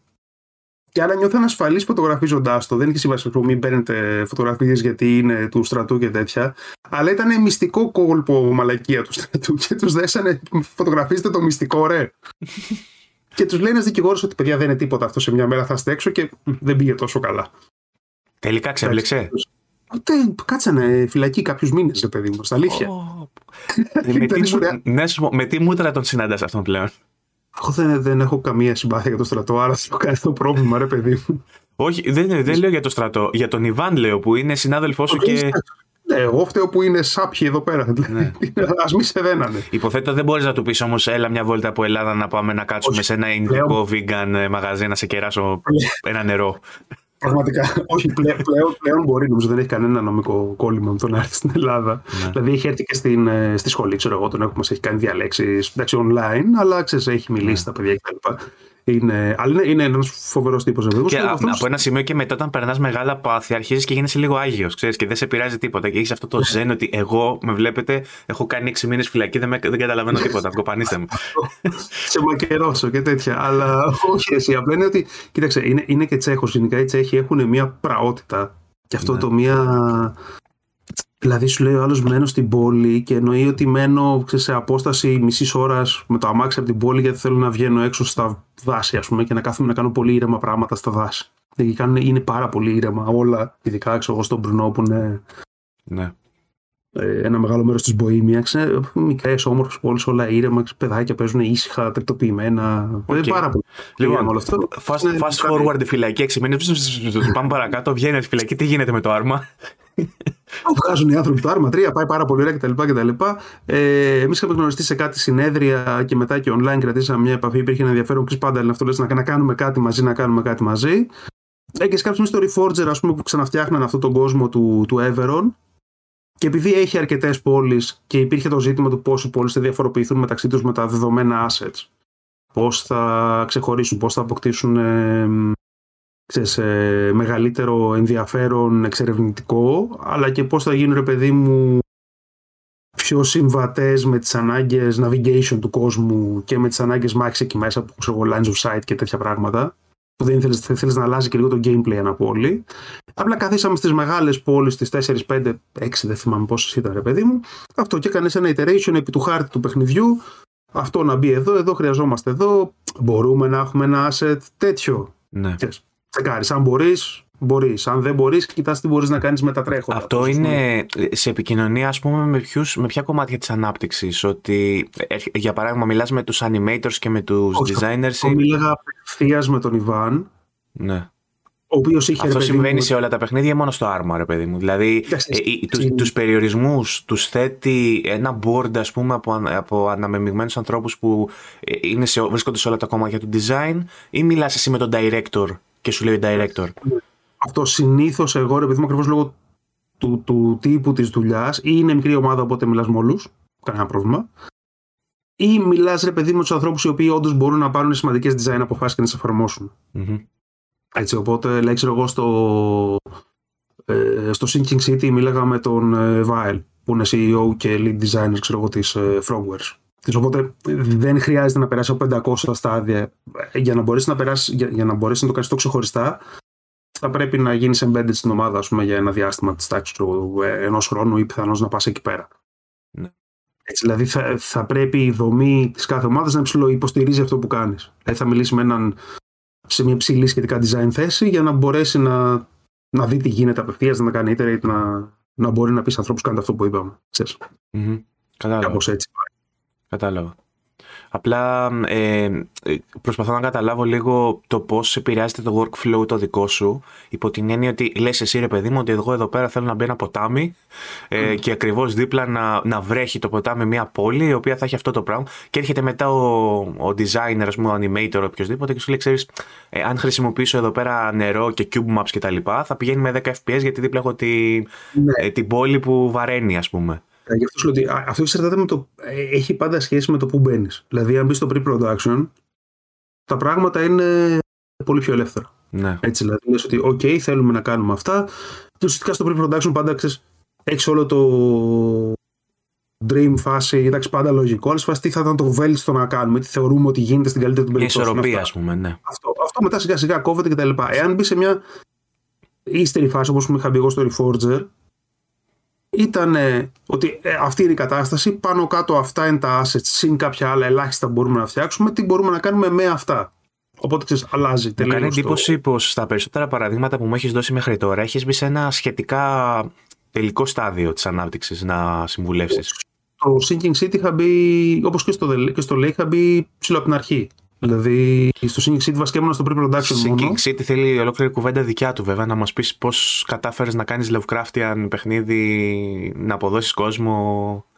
Ξέρετε, εγώ σου λέω, έκανα λίγα, λίγα πράγματα στο τελικό παιχνίδι απευθείας, αλλά ξέρεις, είχα, είχα οργανώσει όλο το κομμάτι του pre-production αυτό ε, με το τι χρειάζεται, τι πρέπει να κάνουμε αυτό. Δηλαδή, πώς ακριβώς έχεις ε, horror εκδοχές της αστικότητας που μπορούν να δουλέψουν ε, ανάλογα με το τι ακριβώς θέλεις να κάνεις και με το ποιος είναι ο στόχος σου αφηγηματικά ή ποια, ποια ακριβώς είναι η ιστορία του Oakmont, ρε παιδί μου, το οποίο τελικά καθόρισε κάποια πράγματα. Ε, ξέρεις, γενικές περιοχές, γενικά τέτοια. Είναι, το pre-production ήταν πολύ ευχάριστο εκεί πέρα. Ξέρω εγώ, 5-6 μήνες πώς ήταν, που ήταν πραγματικά σχεδόν έκθεση Κάτι- ιδεών. Και ε, Έκατσε να διαβάσεις Lovecraft για να εμπνευστείς ή. Όχι, εντάξει, το είχα. Δηλαδή, το είχα, το είχα. Λέει το Lovecraft τον έχω διαβάσει όλο δύο-τρεις φορές χαλαρά. Μμ. Αυτό Οπότε και- πιστεύω θα ήταν και μεγάλη στιγμή για σένα να δουλέψει σε τέτοιο project. Ναι, ήταν πολύ καλό και επίσης ήταν ουσιαστικά ψηλό στην αρχή της της φάσης με, το, με τα game cities. Δηλαδή, μέχρι το είχα κάνει πολύ μικρά πραγματάκια και πράγματα που τελικά δεν βγήκανε και προς τα έξω. Ξέρεις, δεν, γιατί ένα πρόβλημα το να δουλεύει στα παιχνίδια είναι ότι πολλά από τα πράγματα στα οποία δουλεύεις δεν θα γίνουν ποτέ. Ναι. Έτσι, το οποίο είναι μεγάλη αλήθεια. Studios κλείνουν, projects ακυρώνονται, ομάδες πάνε άπατε, γίνονται πράγματα. Το καλό με το να είσαι απ' έξω είναι ότι δεν έχεις αυτό το ρίσκο άμεσα εσύ, ρε παιδί μου, γιατί το έχεις σε πολύ μικρότερο βαθμό. Εντάξει, δηλαδή, OK, σταματάει ένα συμβόλαιο για μένα, οι άλλοι είχαν τις δουλειές τους. Τεράστια διαφορά. ναι. Τεράστια διαφορά.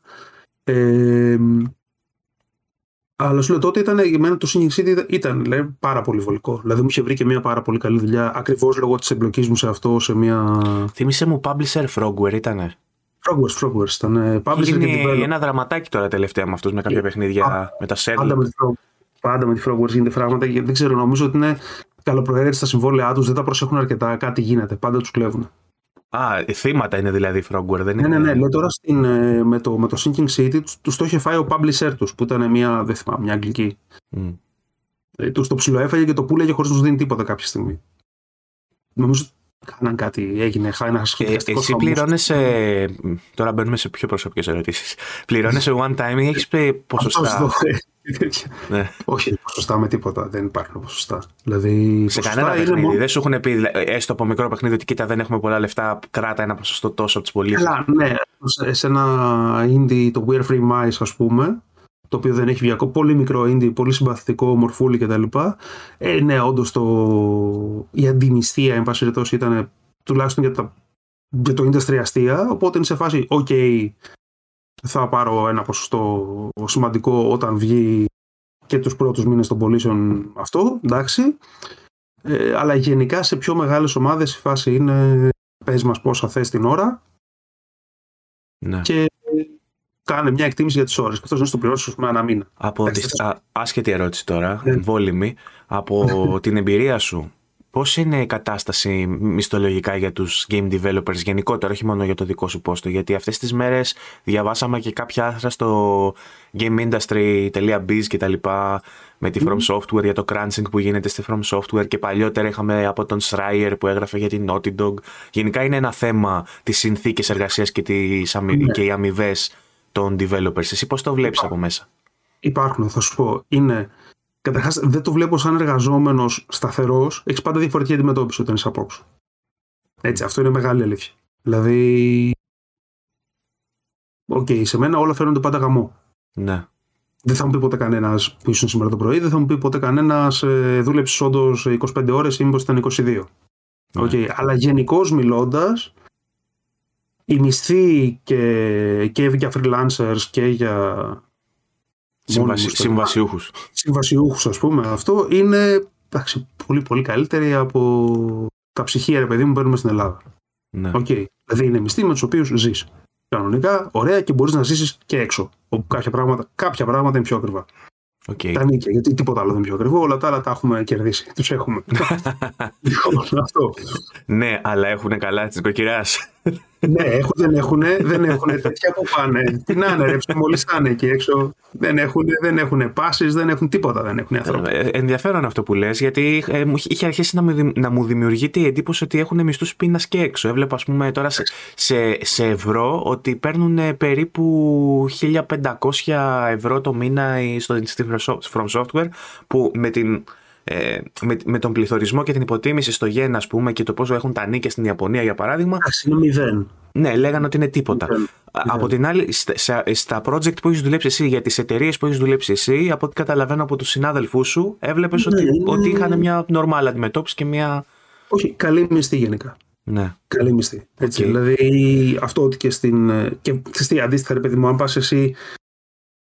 Α πούμε, θα σου πω στη CD Projekt, που ήταν ένας φίλος του παιδί μου level designer στο, ε, στο Cyberpunk.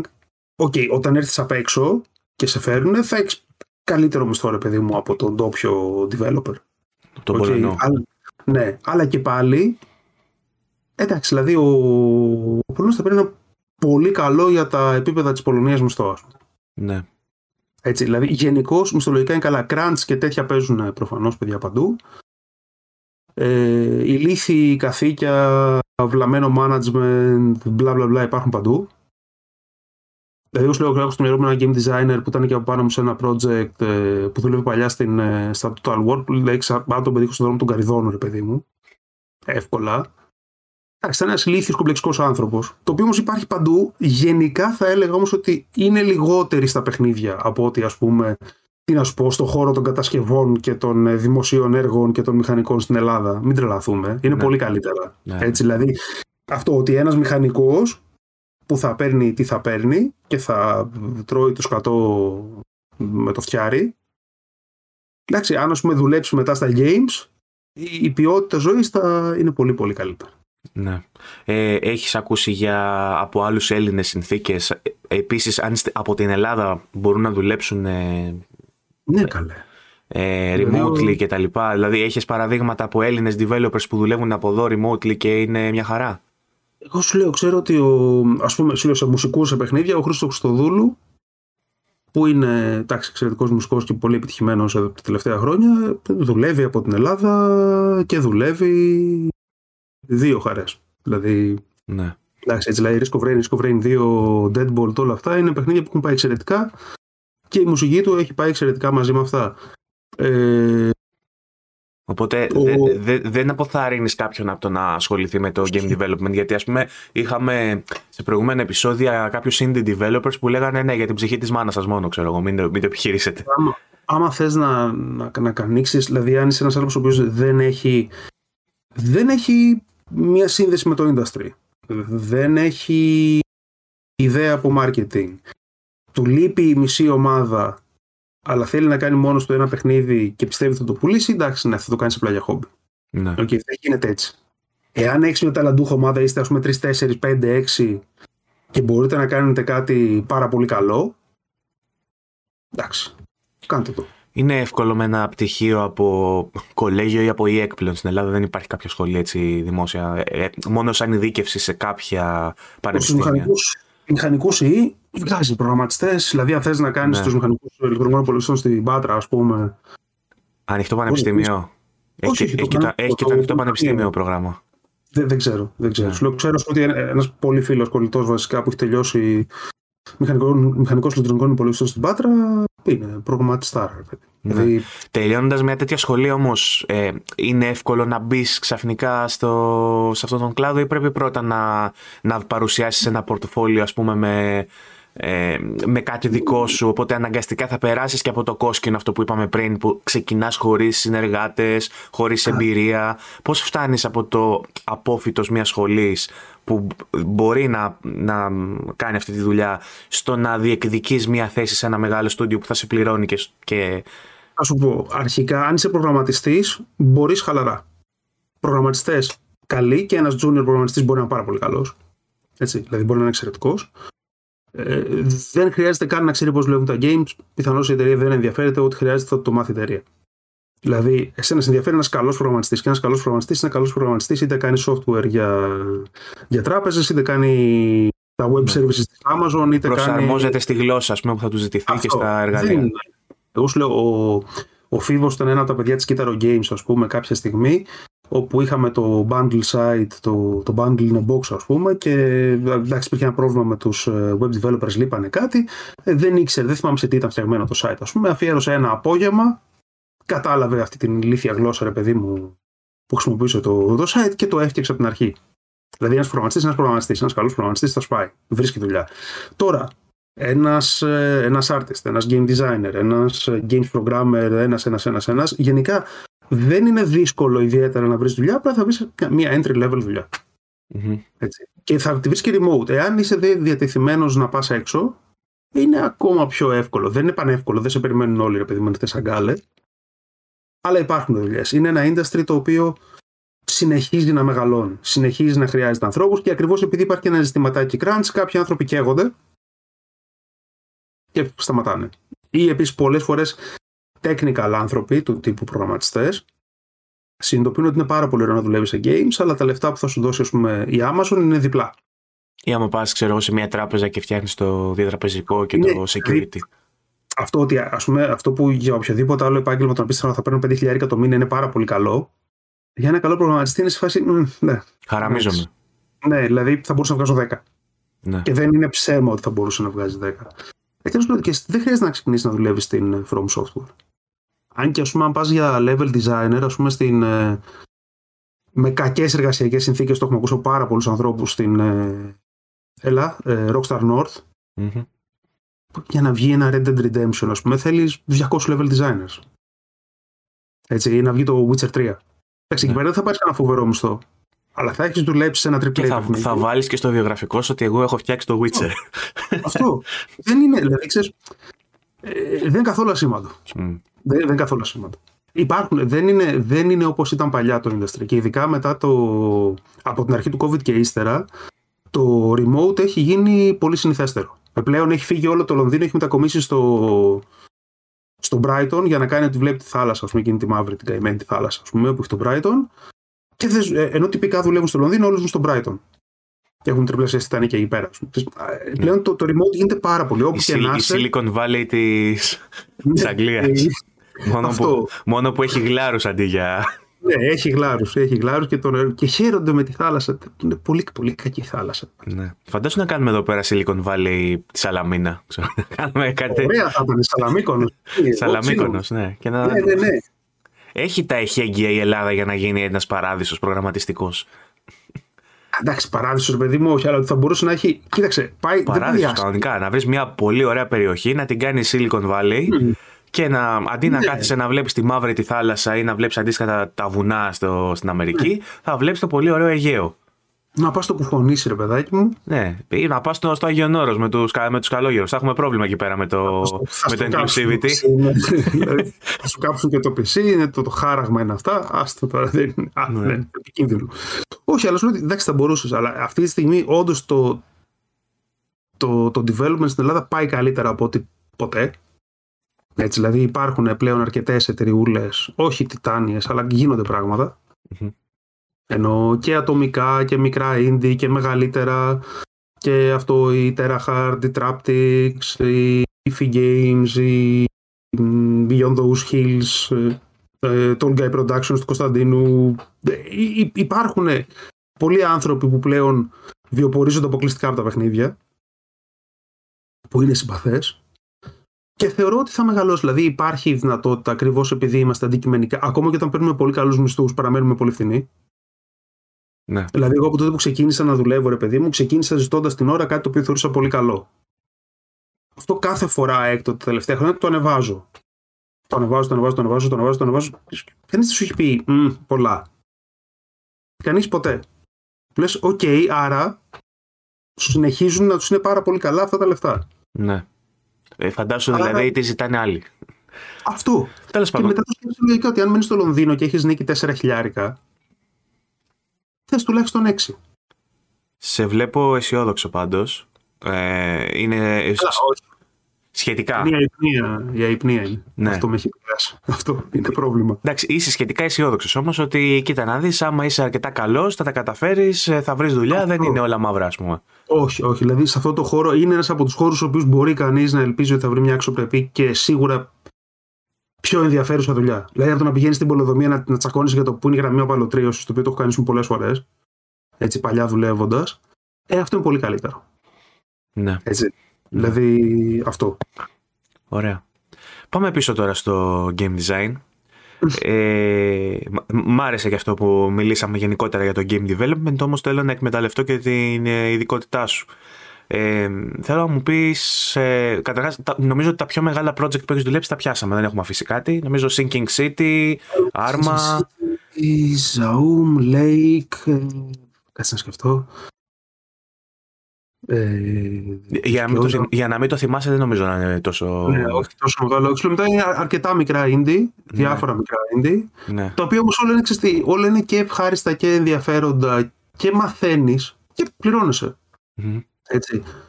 Ε, μα και το SID ας πούμε, αλλά δεν είχα, είχα κάτσει για λίγο χρονικό διάστημα. Ήταν χωρίς Ε, διάστημα. είδα ένα indie, πω, πω, το έχω παίξει κιόλας αυτό. Που- Με ένα μακρό συρτόνομα που, έχει, που, που είναι έτσι top-down με γραφικά σαν ζωγραφισμένα.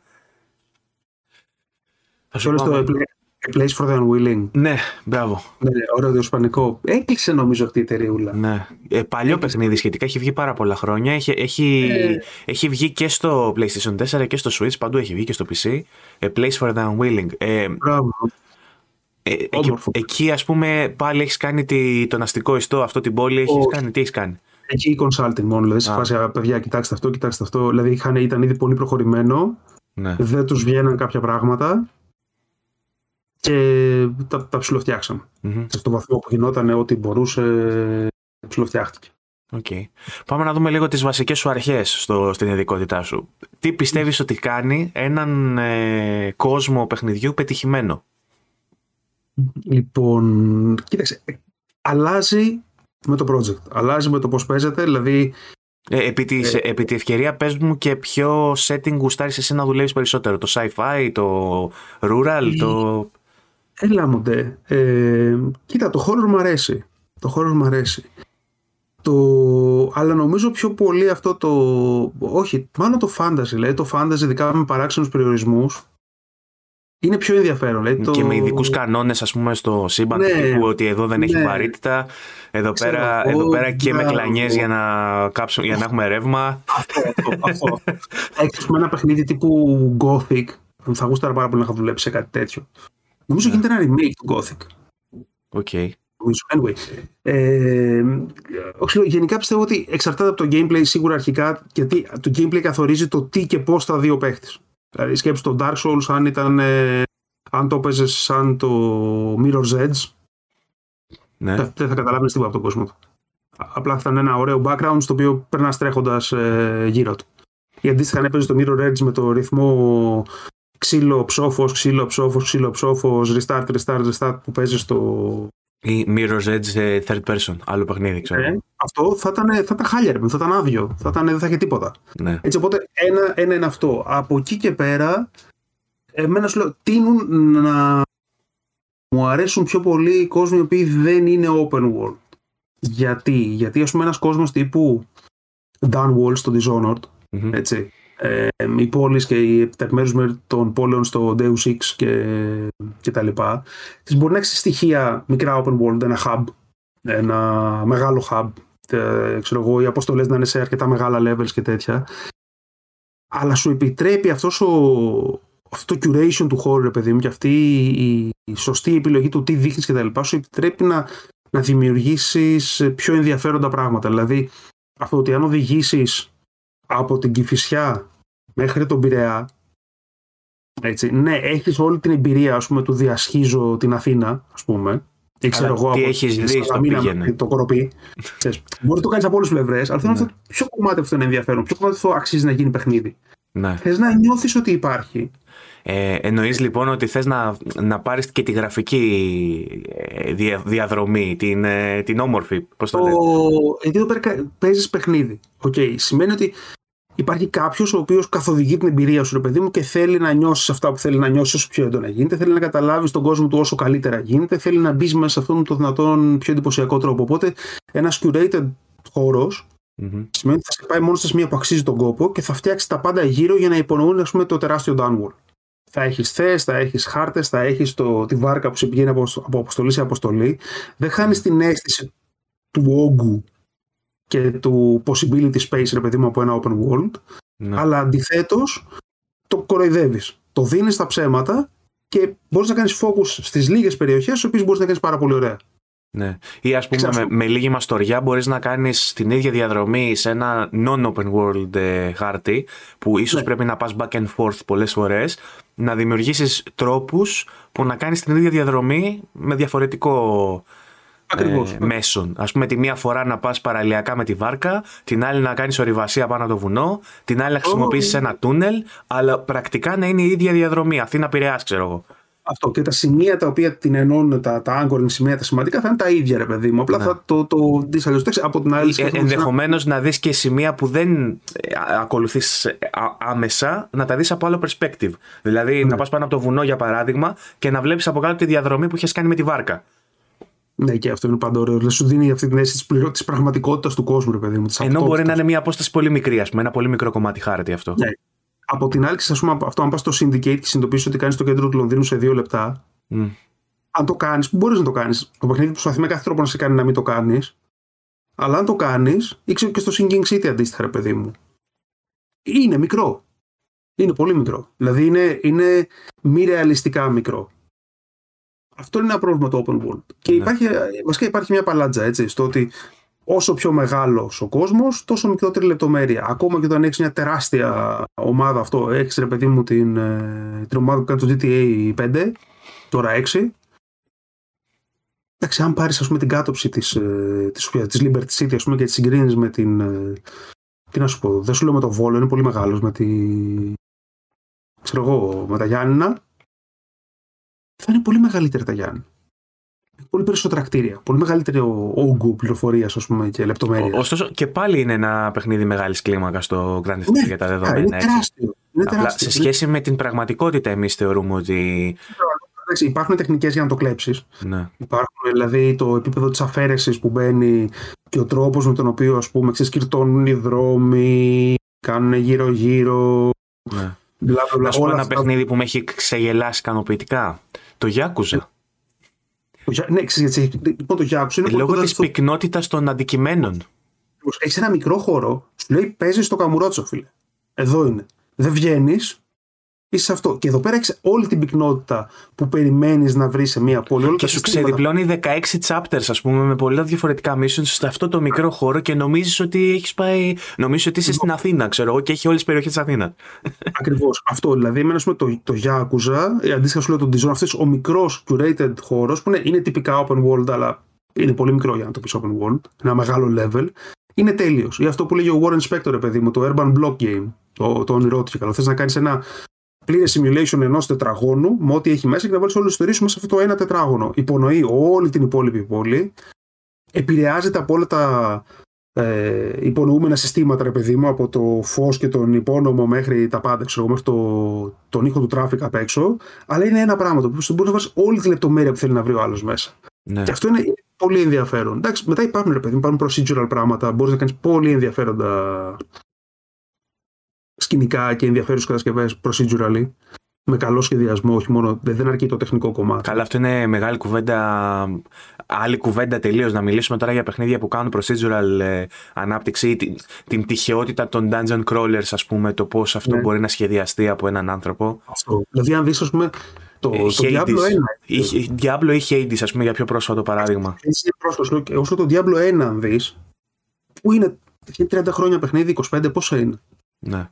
Ακόμα, ακόμα θεωρείται ο τρόπος που ξετυλίζει. Είναι καλός. Είναι καλός και είναι ξεχωριστά. Δηλαδή η αρχιτεκτονική και η οργάνωση του χώρου όσο κατεβαίνεις levels αλλάζει. Αλλάζει η λογική του. Αλλάζει η λογική του και gameplay wise και αρχιτεκτονικά. Ναι. Δηλαδή και αυτό δεν είναι θέμα τεχνολογίας. Δηλαδή η τεχνολογία η προσοχή του ήταν sorry, πολύ απλή. Είναι σωστό σχεδιασμός. Δηλαδή, σε, έχουν, έχουν πολύ καλά. Εντάξει, η Blizzard είναι ρε παιδί μου, έχει πολύ καλά στο μυαλό της τι χρειάζεται να μπει, πώς θα οργανωθεί, τι κουμπώνει με τι σωστά και το έχει κάνει πάρα πολύ ωραία. Οπότε το procedural μπορεί να γίνει πολύ καλά και μπορεί να αναμειχθεί με το, ξέρεις, με το authored κομμάτι. Δηλαδή, αυτό, αυτό ένα... εσύ πώς το διαχειρίζεσαι στο δικό σου τον τομέα, το procedural; Εμένα σου με ενδιαφέρει πάρα πολύ. Το, ε, τώρα ενώ, ενώ από σένα όταν ζητείτε η συμμετοχή σου σε ένα τέτοιο project, εφόσον είναι τυχαίο, τι μπορείς να φτιάξεις, τη, τη, την, ε, τη ρουτίνα... Όχι, όχι, πάρα πολλά πράγματα. Εσύ. Δηλαδή, δηλαδή το να σκέψου. Λες, ας πούμε, θέλουμε να κάνουμε... Ορίστε, θέλουμε να κάνουμε μία πόλη που θα έχει ξέρω, 20 τετράγωνα, 20 επί 20 τετράγωνα, θα είναι ένα πολύ απλός κάναβος και θέλω να το κάνω να μοιάζει με πόλη. Ωραία. Πώς θα το κάνω αυτό, δίνοντας ύψη στα τετράγωνα αρχικά. Λες, πολύ ωραία. Οπότε τι κάνουμε, βάζουμε στα κεντρικά τετράγωνα, το οποίο φτιάχνουν ένα κέντρο, ας πούμε, 3x3, που μπορεί να παίξει από εδώ μέχρι εδώ αλλάζοντας. Αυτό θα έχει τα πιο ψηλά τετράγωνα. Δηλαδή θα έχει εγώ τετράγωνο από 40 μέχρι 80 ορόφους, τα ρολάρι. Οκ, okay. η γύρω περιοχή θα είναι έτσι, με αυτούς τους κανόνες. Βασικά φτιάχνουν τους κανόνες που θα καθοδηγήσουν το procedurality. Ναι. Δηλαδή έχεις πάρα πολλή δουλειά να κάνεις από το πώς θα κατανέμονται αρχιτεκτονικά στυλ, πού θα υπάρχουν κινήσεις. Έχεις πάρα πολλά πράγματα. Απλά τα περισσότερα procedural έχουν αποφύγει μέχρι τώρα τι πόλει. Εμένα θα με ενδιαφέρει πάρα πολύ κάποια στιγμή να, να δουλέψω σε μια procedural πόλη. Ξέρεις αυτό. Ναι. Δηλαδή έμεσα σε μια δουλειά πάλι με ένα τσέχικο στούντιο το οποίο αλλάζει παλιά λεγόταν Badfly, μετά έλεγε κάπως αλλιώς IGS, κάπως, δεν θυμάμαι. Είχαμε ασχοληθεί με μια Βέβαια κάνει μόνο levels μέσα στην πόλη με μια procedural προσέγγιση που είχε, είχε πολύ ενδιαφέρον. Αλλά ξέρεις, θα, θα μου άρεσε να το κάνω σε ένα γενικό επίπεδο, σίγουρα. Δεν το έχω κάνει. Έχω πολύ καλά στο μυαλό μου πώς θα το προσέγγιζα. Και ανάλογα το, το παιχνίδι. Αλλά μπορεί να γίνει σίγουρα πολύ καλά. Και σίγουρα θα πρέπει μέσα να έχεις εκτός από το procedural content να έχεις και αυτό, authored, προετοιμασμένο, φτιαγμένο με πιεράτο παιδί μου content ναι. δίνει, δίνει αξία στο procedural. Δηλαδή, ξαφνικά, ενώ ναι, εξήγησε, εξήγησε λίγο και στα ελληνικά το procedural, γιατί τώρα σκέφτομαι ότι μερικοί μπαίνουν στα σχολεία και μας λένε μιλάτε μόνο αγγλικά και δεν καταλαβαίνουμε γιατί. Ωραία. Το procedural είναι το. Αχ, νομίζω ο, ο, ο, επίσημος και το. Ο όρο. Ουσιαστικά είναι αλγοριθμική ε, παραγωγή, αλλά επειδή το θυμάμαι στα προγράμματα της σχολής, που λέγεται κάπως αλλιώς προοδευτικά ε, διαδικαστική, διαδικα, διαδικαστική παραγωγή από το procedure κάπως έτσι ναι, μπορεί okay. ουσιαστικά τι είναι είναι η μη τυχαία παραγωγή content αυτό που κάνει το α έλα το διαστημικό της ε, No Man's Sky α, ναι. No Man's Sky ας πούμε το διαστημικό της δεν ήταν βοηθητικό τελικά στην περίοδο ναι. Το No Man's Sky, ρε παιδί μου, τι κάνει. Έτσι σου λέει ότι έχω, θέλω να φτιάξω 57 τετράξι εκατομμύρια πλανήτες. Πολύ ωραία. Προφανώς δεν μπορώ να κάνω design. Εδώ πέρα έναν δεν μπορείς να κάνεις design στην πληρότητά του. Πόλη δεν μπορείς να κάνεις. Χωριό δεν μπορείς να κάνεις. Τι ναι. πλανήτες. Οπότε λες, φτιάχνω ρε παιδί μου αλγόριθμους που με καθοδηγούμε ένα τυχαίο τρόπο φτιάχνουν τους πλανήτες αυτούς να είναι διαφορετικοί. Ωραία. Αυτό είναι το procedural. Αυτό που περιγράψαμε πριν, ας πούμε, ότι θέλω να κάνω σε ένα κάναβο 20x20 κάτι που να μοιάζει με πόλη και βάζεις κανόνες και φτιάχνεις όλοι με ένα D20, ας πούμε, από απλά τον D20 το ρολάριο υπολογιστής. Και επειδή είναι υπολογιστής και δεν είναι ένας άνθρωπος που μπορείς να βάλεις μέσα και άλλους κανόνες, δηλαδή λέω ότι αν έχω δύο κτίρια ίδιου ύψους δίπλα-δίπλα, τα ενώνω. Και αν τα ενώσω, υπάρχουν πέντε διαφορετικοί τρόποι ενώματος. Πάλι το ρολάρι έμεσα ο υπολογιστής, παράγει τυχαία νούμερα ε, ουσιαστικά αυτό είναι το procedurality. Και με αυτόν τον τρόπο μπορείς να φτιάξεις πολύ content γρήγορα και φθηνά χωρίς να φτιάχνεις assets. Ας πούμε στο Sinking City, το production έγινε με μια σειρά από πολύ, καλό, πολύ καλά procedural tools εξωτερικών ε, στο λένε, προσώψεων. Ουσιαστικά οριζόταν ότι από εδώ μέχρι εδώ είναι τέτοιο τύπου περιοχή, οπότε το παιχνίδι ναι. το engine rollare ε, όλο αυτό που περιγράφεις τώρα εντωμεταξύ νομίζω ότι είναι στο toolset της καινούργιας Unreal Engine. Όταν κάνανε την παρουσίαση για την επόμενη, ε, είπαν ότι θα είναι πολύ πιο εύκολο για τους δημιουργούς να φτιάξουν procedural κόσμου, γιατί έχει ένα, δύο, τρία εργαλεία, ας πούμε. Αν για να σου πω εντάξει τώρα, νομίζω ότι ειδικά στο, στα γραφικά, στο procedural κομμάτι των γραφικών, το Houdini είναι και θα γίνει ακόμα περισσότερο στο μέλλον το μεγάλο tool, ας πούμε. Ήδη είναι, είναι ακριβό, είναι δύσκολο είναι ένας σίγουρος τρόπος να βρεις δουλειά είναι άμα ξέρεις Houdini. Ναι. Αλήθεια. Δηλαδή, όσοι artists θέλουν να δουλέψουν σε games, αν το μάθουν, είναι μια χαρά. Το, το Houdini είναι αυτό που βάζεις μέσα φωτογραφία και το... Όχι, όχι. Το Houdini είναι σκέψεις με πας στο 3D Studio και φτιάχνεις ένα πολύ όμορφο κύωνα. Ωραία. Φτιάξεις μια ξέρω εγώ, ρωμαϊκή κολόνα, μια δωρική κολόνα. Τι φτιάχνεις. Ε, πολύ ωραίο, ένα ωραίο 3D, πάρα πολύ όμορφα. Στο Houdini αντί να κάνεις αυτό, μάλλον κάνοντας αυτό, βάζεις ταυτόχρονα και κανόνες. Οπότε λες, εάν ας πούμε το, ας ένα πιο απλό αυτό, ξέρω, εάν το, το, τετράγωνο, το τετράγωνο του παραθύρου δεν είναι 1 επί 2 αλλά είναι 2 επί 4 ο αριθμός των ε, καγγέλων που θα μπουν μέσα αυξάνει κατά τόσο. Ναι. Όταν το μήκος μεγαλώσει τόσο το πλάτος ε, μεγαλώνει κατά τόσο. Βγάζει όλους τους κανόνες οι οποίοι μετά μπορούν να χρησιμοποιηθούν πάρα πολύ γρήγορα για την παραγωγή πάρα πολλών procedural content, ε, procedural εκδοχών αυτών των αντικειμένων. Και αυτό χρησιμοποιείται πάρα πολύ το Houdini πλέον και σε παιχνίδια, τελευταία 2-3 χρόνια μαζικά, αλλά εδώ και 5 χρόνια αρκετά. Και σε ταινίες. Δηλαδή, όλες οι πόλεις, ρε παιδί μου, από μακριά που βλέπεις σε ταινίες είναι συνήθως Houdini. Είναι ένα πολύ ισχυρό ημι-procedural εργαλείο το οποίο. Υποθέτω είναι ό,τι είναι για τους animators στο Blender, ας πούμε. Όχι, είναι πολύ, πολύ πιο δύσκολο. Έχει, έχει μέσα πολύ scripting. Δεν είναι, δηλαδή, ο artist πρέπει να κάνει, πρέπει να δουλέψει και να διαβάσει για να το μάθει. Πρέπει να φτιάξει κανόνες. Είναι, είναι είναι πιο technical artist πράγμα, αλλά είναι πάρα πάρα πολύ καλό.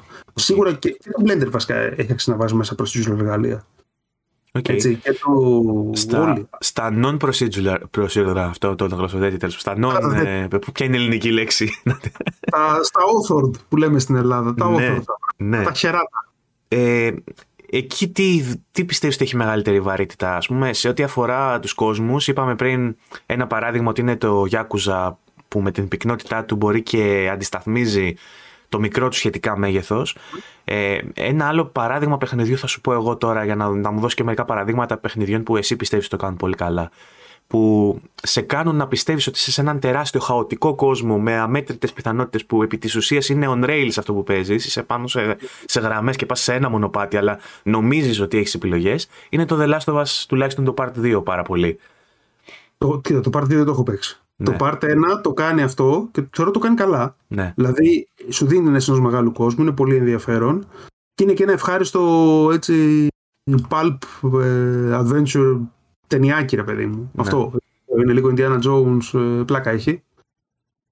Ε, λέω, θα έλεγα ότι οι ενδιαφέροντες κόσμοι συνήθως είναι και ξέρεις ευσύνοπτοι. Δηλαδή μπορείς, μπορείς να τους αποκρισταλώσεις και να έχεις μια καλή εικόνα του στο μυαλό τους. Δηλαδή σκέψου τη Midgar από το Final Fantasy VII και το remake του.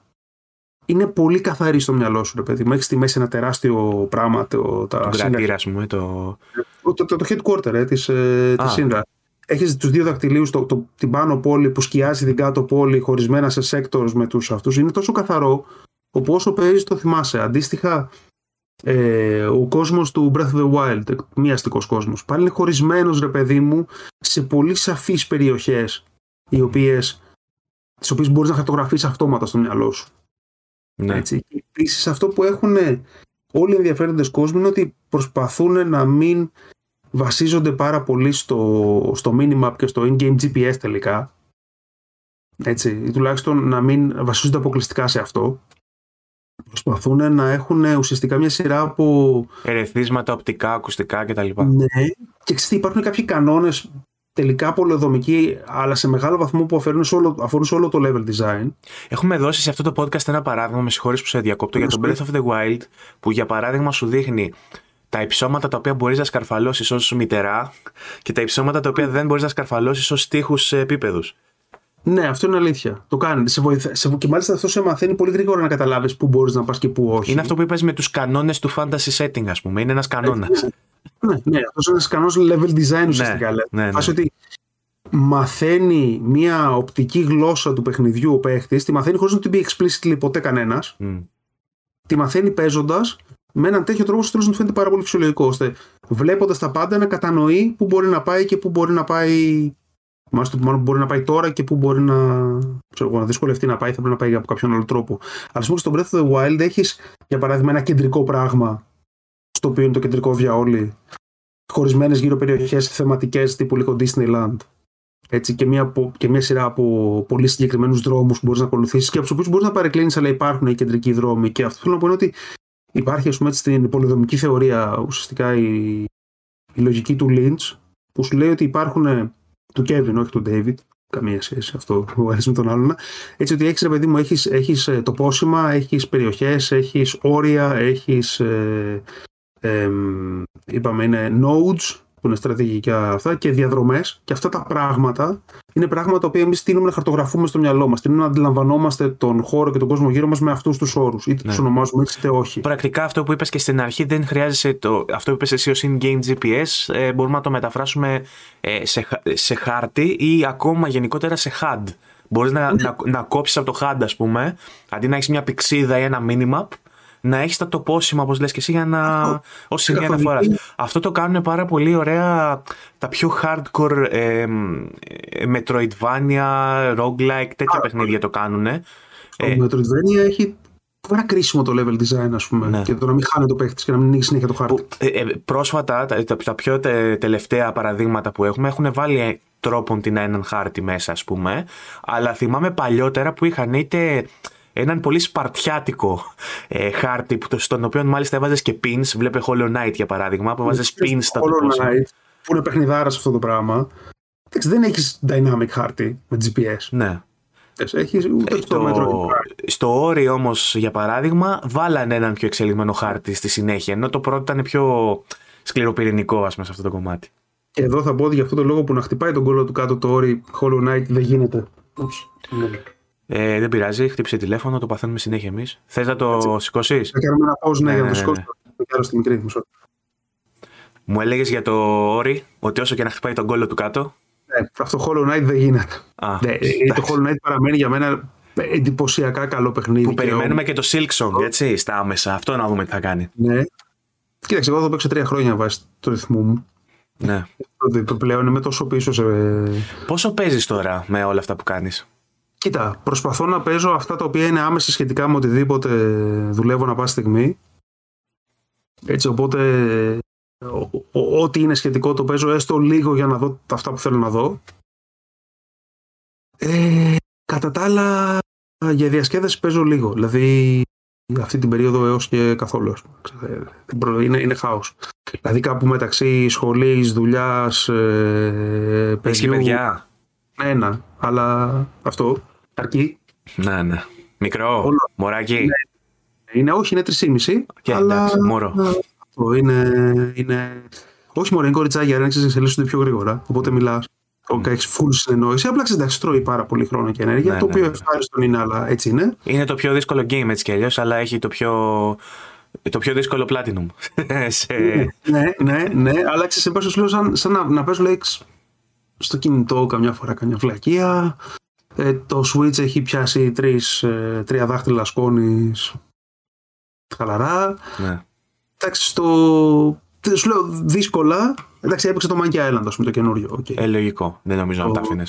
αυτό, ναι. Δηλαδή εγώ ακόμα δεν έχω προλάβει, αλλά το έχω και εγώ στα. Ναι, είναι. Έχει, Ικανοποιημένος γιατί πολλοί γκρινιάζανε με το art style. Όχι, το art style εμένα μου άρεσε πάρα πολύ. Δηλαδή αυτό το οποίο πιθανώς μου άρεσε πιο πολύ από όλα ήταν το art style. Mm.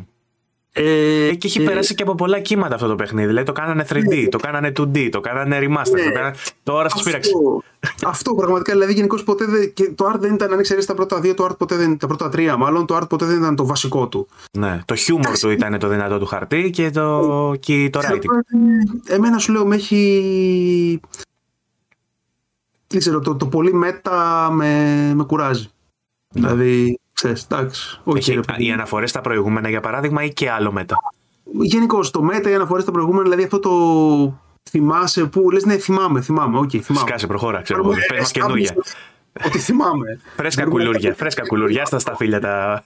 Αυτό ακριβώς. Δηλαδή, γι' αυτό με, με κουράζουν όλα εσύ. Τα, τα remakes, τα remasters, τα revisits, τα. Κύριε παιδί μου, κάνε κάτι καινούριο. Ναι, αλλά τα remakes θα σου δώσουν δουλίτσα εσένα. Μόνο θα μου δώσουν εμένα Αλλά ξέρεις ότι γενικά, και τους λέω, δεν σου λέω καν για την, ε, μόνο για τα games, γενικώς στην pop παραγωγή έχει πέσει μια φάση οτιδήποτε θυμάστε που είναι από 5 χρονών και πάνω σε ηλικία, εμείς θα σας το κάνουμε remake. Mm. Ξέρετε, αυτό δεν, δεν βρίσκω ότι προσφέρει απαραίτητα. Δηλαδή, πάει ο άλλος εγώ και κάνει τι κάνανε πρόσφατα. Το Last of Us, το Παρτένα. Ναι, ας πούμε, γιατί; Ξέρω εγώ θα κάνεις το Silent Hill 1. Ναι. Γιατί; Αλήθεια, γιατί είναι ένα τέλειο παιχνίδι.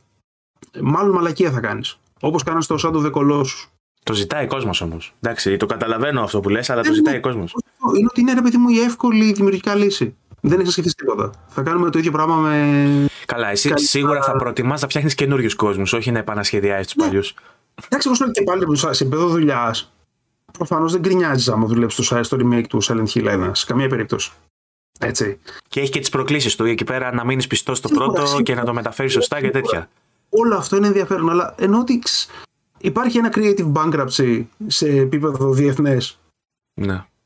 Και νομίζω ότι είναι το, το δηλωτικό αυτού του πράγματος είναι το ότι κοιτάμε συνέχεια πίσω και ξανακάνουμε και κάνουμε sequels και Δεν καινούργια. είναι η καταδίκη γενικότερα όλων των πραγμάτων και της κουλτούρας αυτό. Δηλαδή η μουσική back and forth κάνει. Η τέχνη back and forth. Όλα, όλα πάνε προς πίσω.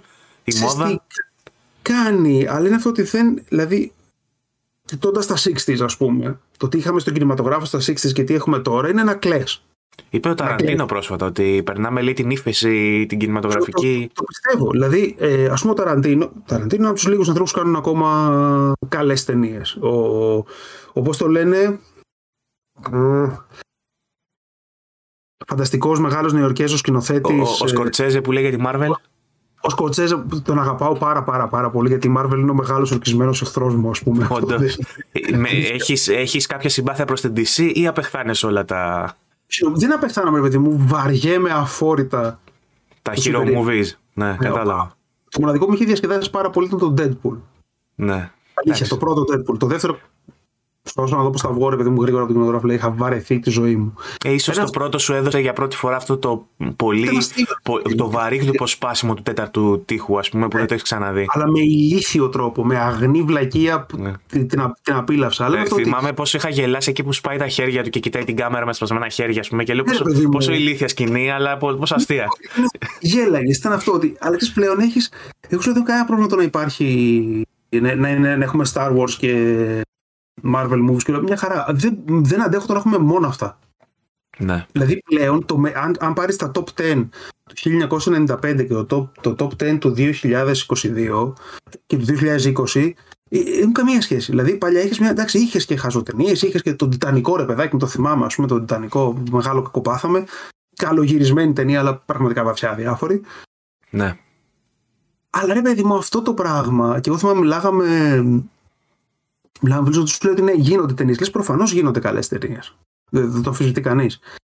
Αλλά το mainstream δεν είναι όσο ποιοτικό θα έπρεπε Ναι. να είναι. Υποθέτω Εγώ θεωρώ- αντίστοιχες, αντίστοιχες είναι και οι απόψεις σου για το κομμάτι του gaming. Αλλά ε, όντας ένας άνθρωπος που το, το βλέπεις εκ των έσω, βλέπεις τι γίνεται από μέσα. Ε, ποιες είναι, οι Ποιο εκτι- ενδιαφέρον; Ποιες ποιο είναι, ενδιαφέρον. ποιες είναι οι προβλέψεις σου για το μέλλον του gaming, ε, έστω στο δημιουργικό κομμάτι; Τι παιχνίδια πιστεύεις ότι θα δούμε στο μέλλον, που οι τάσεις προς τα που πάνε; Και γενικότερα για τη βιομηχανία, τι βλέπεις εσύ που είσαι μέσα λίγο ρε παιδί μου, και μιλάς και με κόσμο που φτιάχνει παιχνίδια; Εγώ σου λέω, νομίζω ότι στο gaming είναι πιο αισιόδοξα τα πράγματα γενικώς. Υπάρχει ένα στοιχείο νοστάλτζια και να αρμέξουμε πράγματα που έχουμε ήδη αρμέξει μέχρι θανάτου. Αλλά ας πούμε το Disco Elysium είναι ένα πολύ καλό παράδειγμα το ότι μπορούμε να περιμένουμε τα πάντα.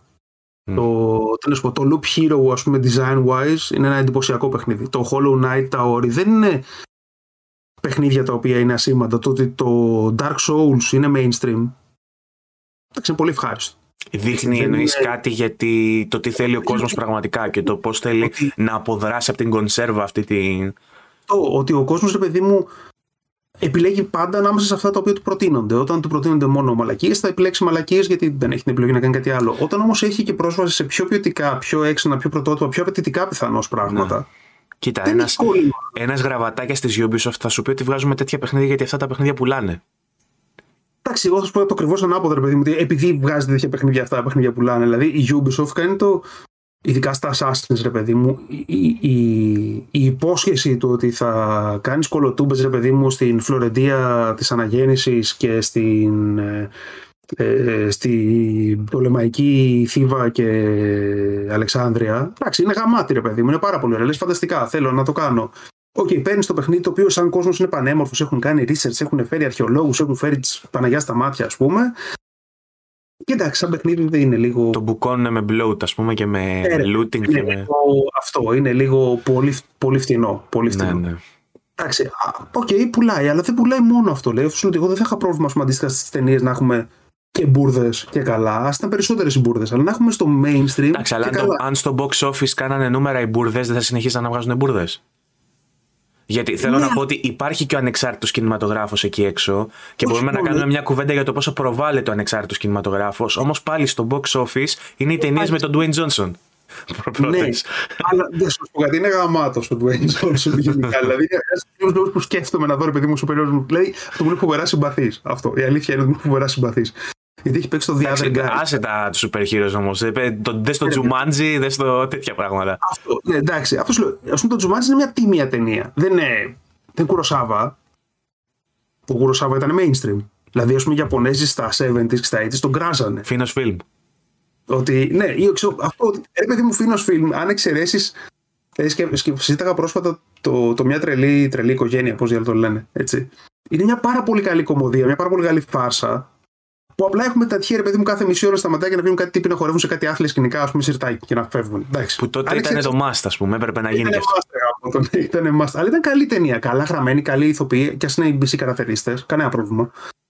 Άρα σου λέω ότι υπάρχουν στα παιχνίδια, εγώ θεωρώ ότι γίνονται πολύ ωραία πράγματα. Υπάρχει ένα άλλο πολύ μεγάλο καλό.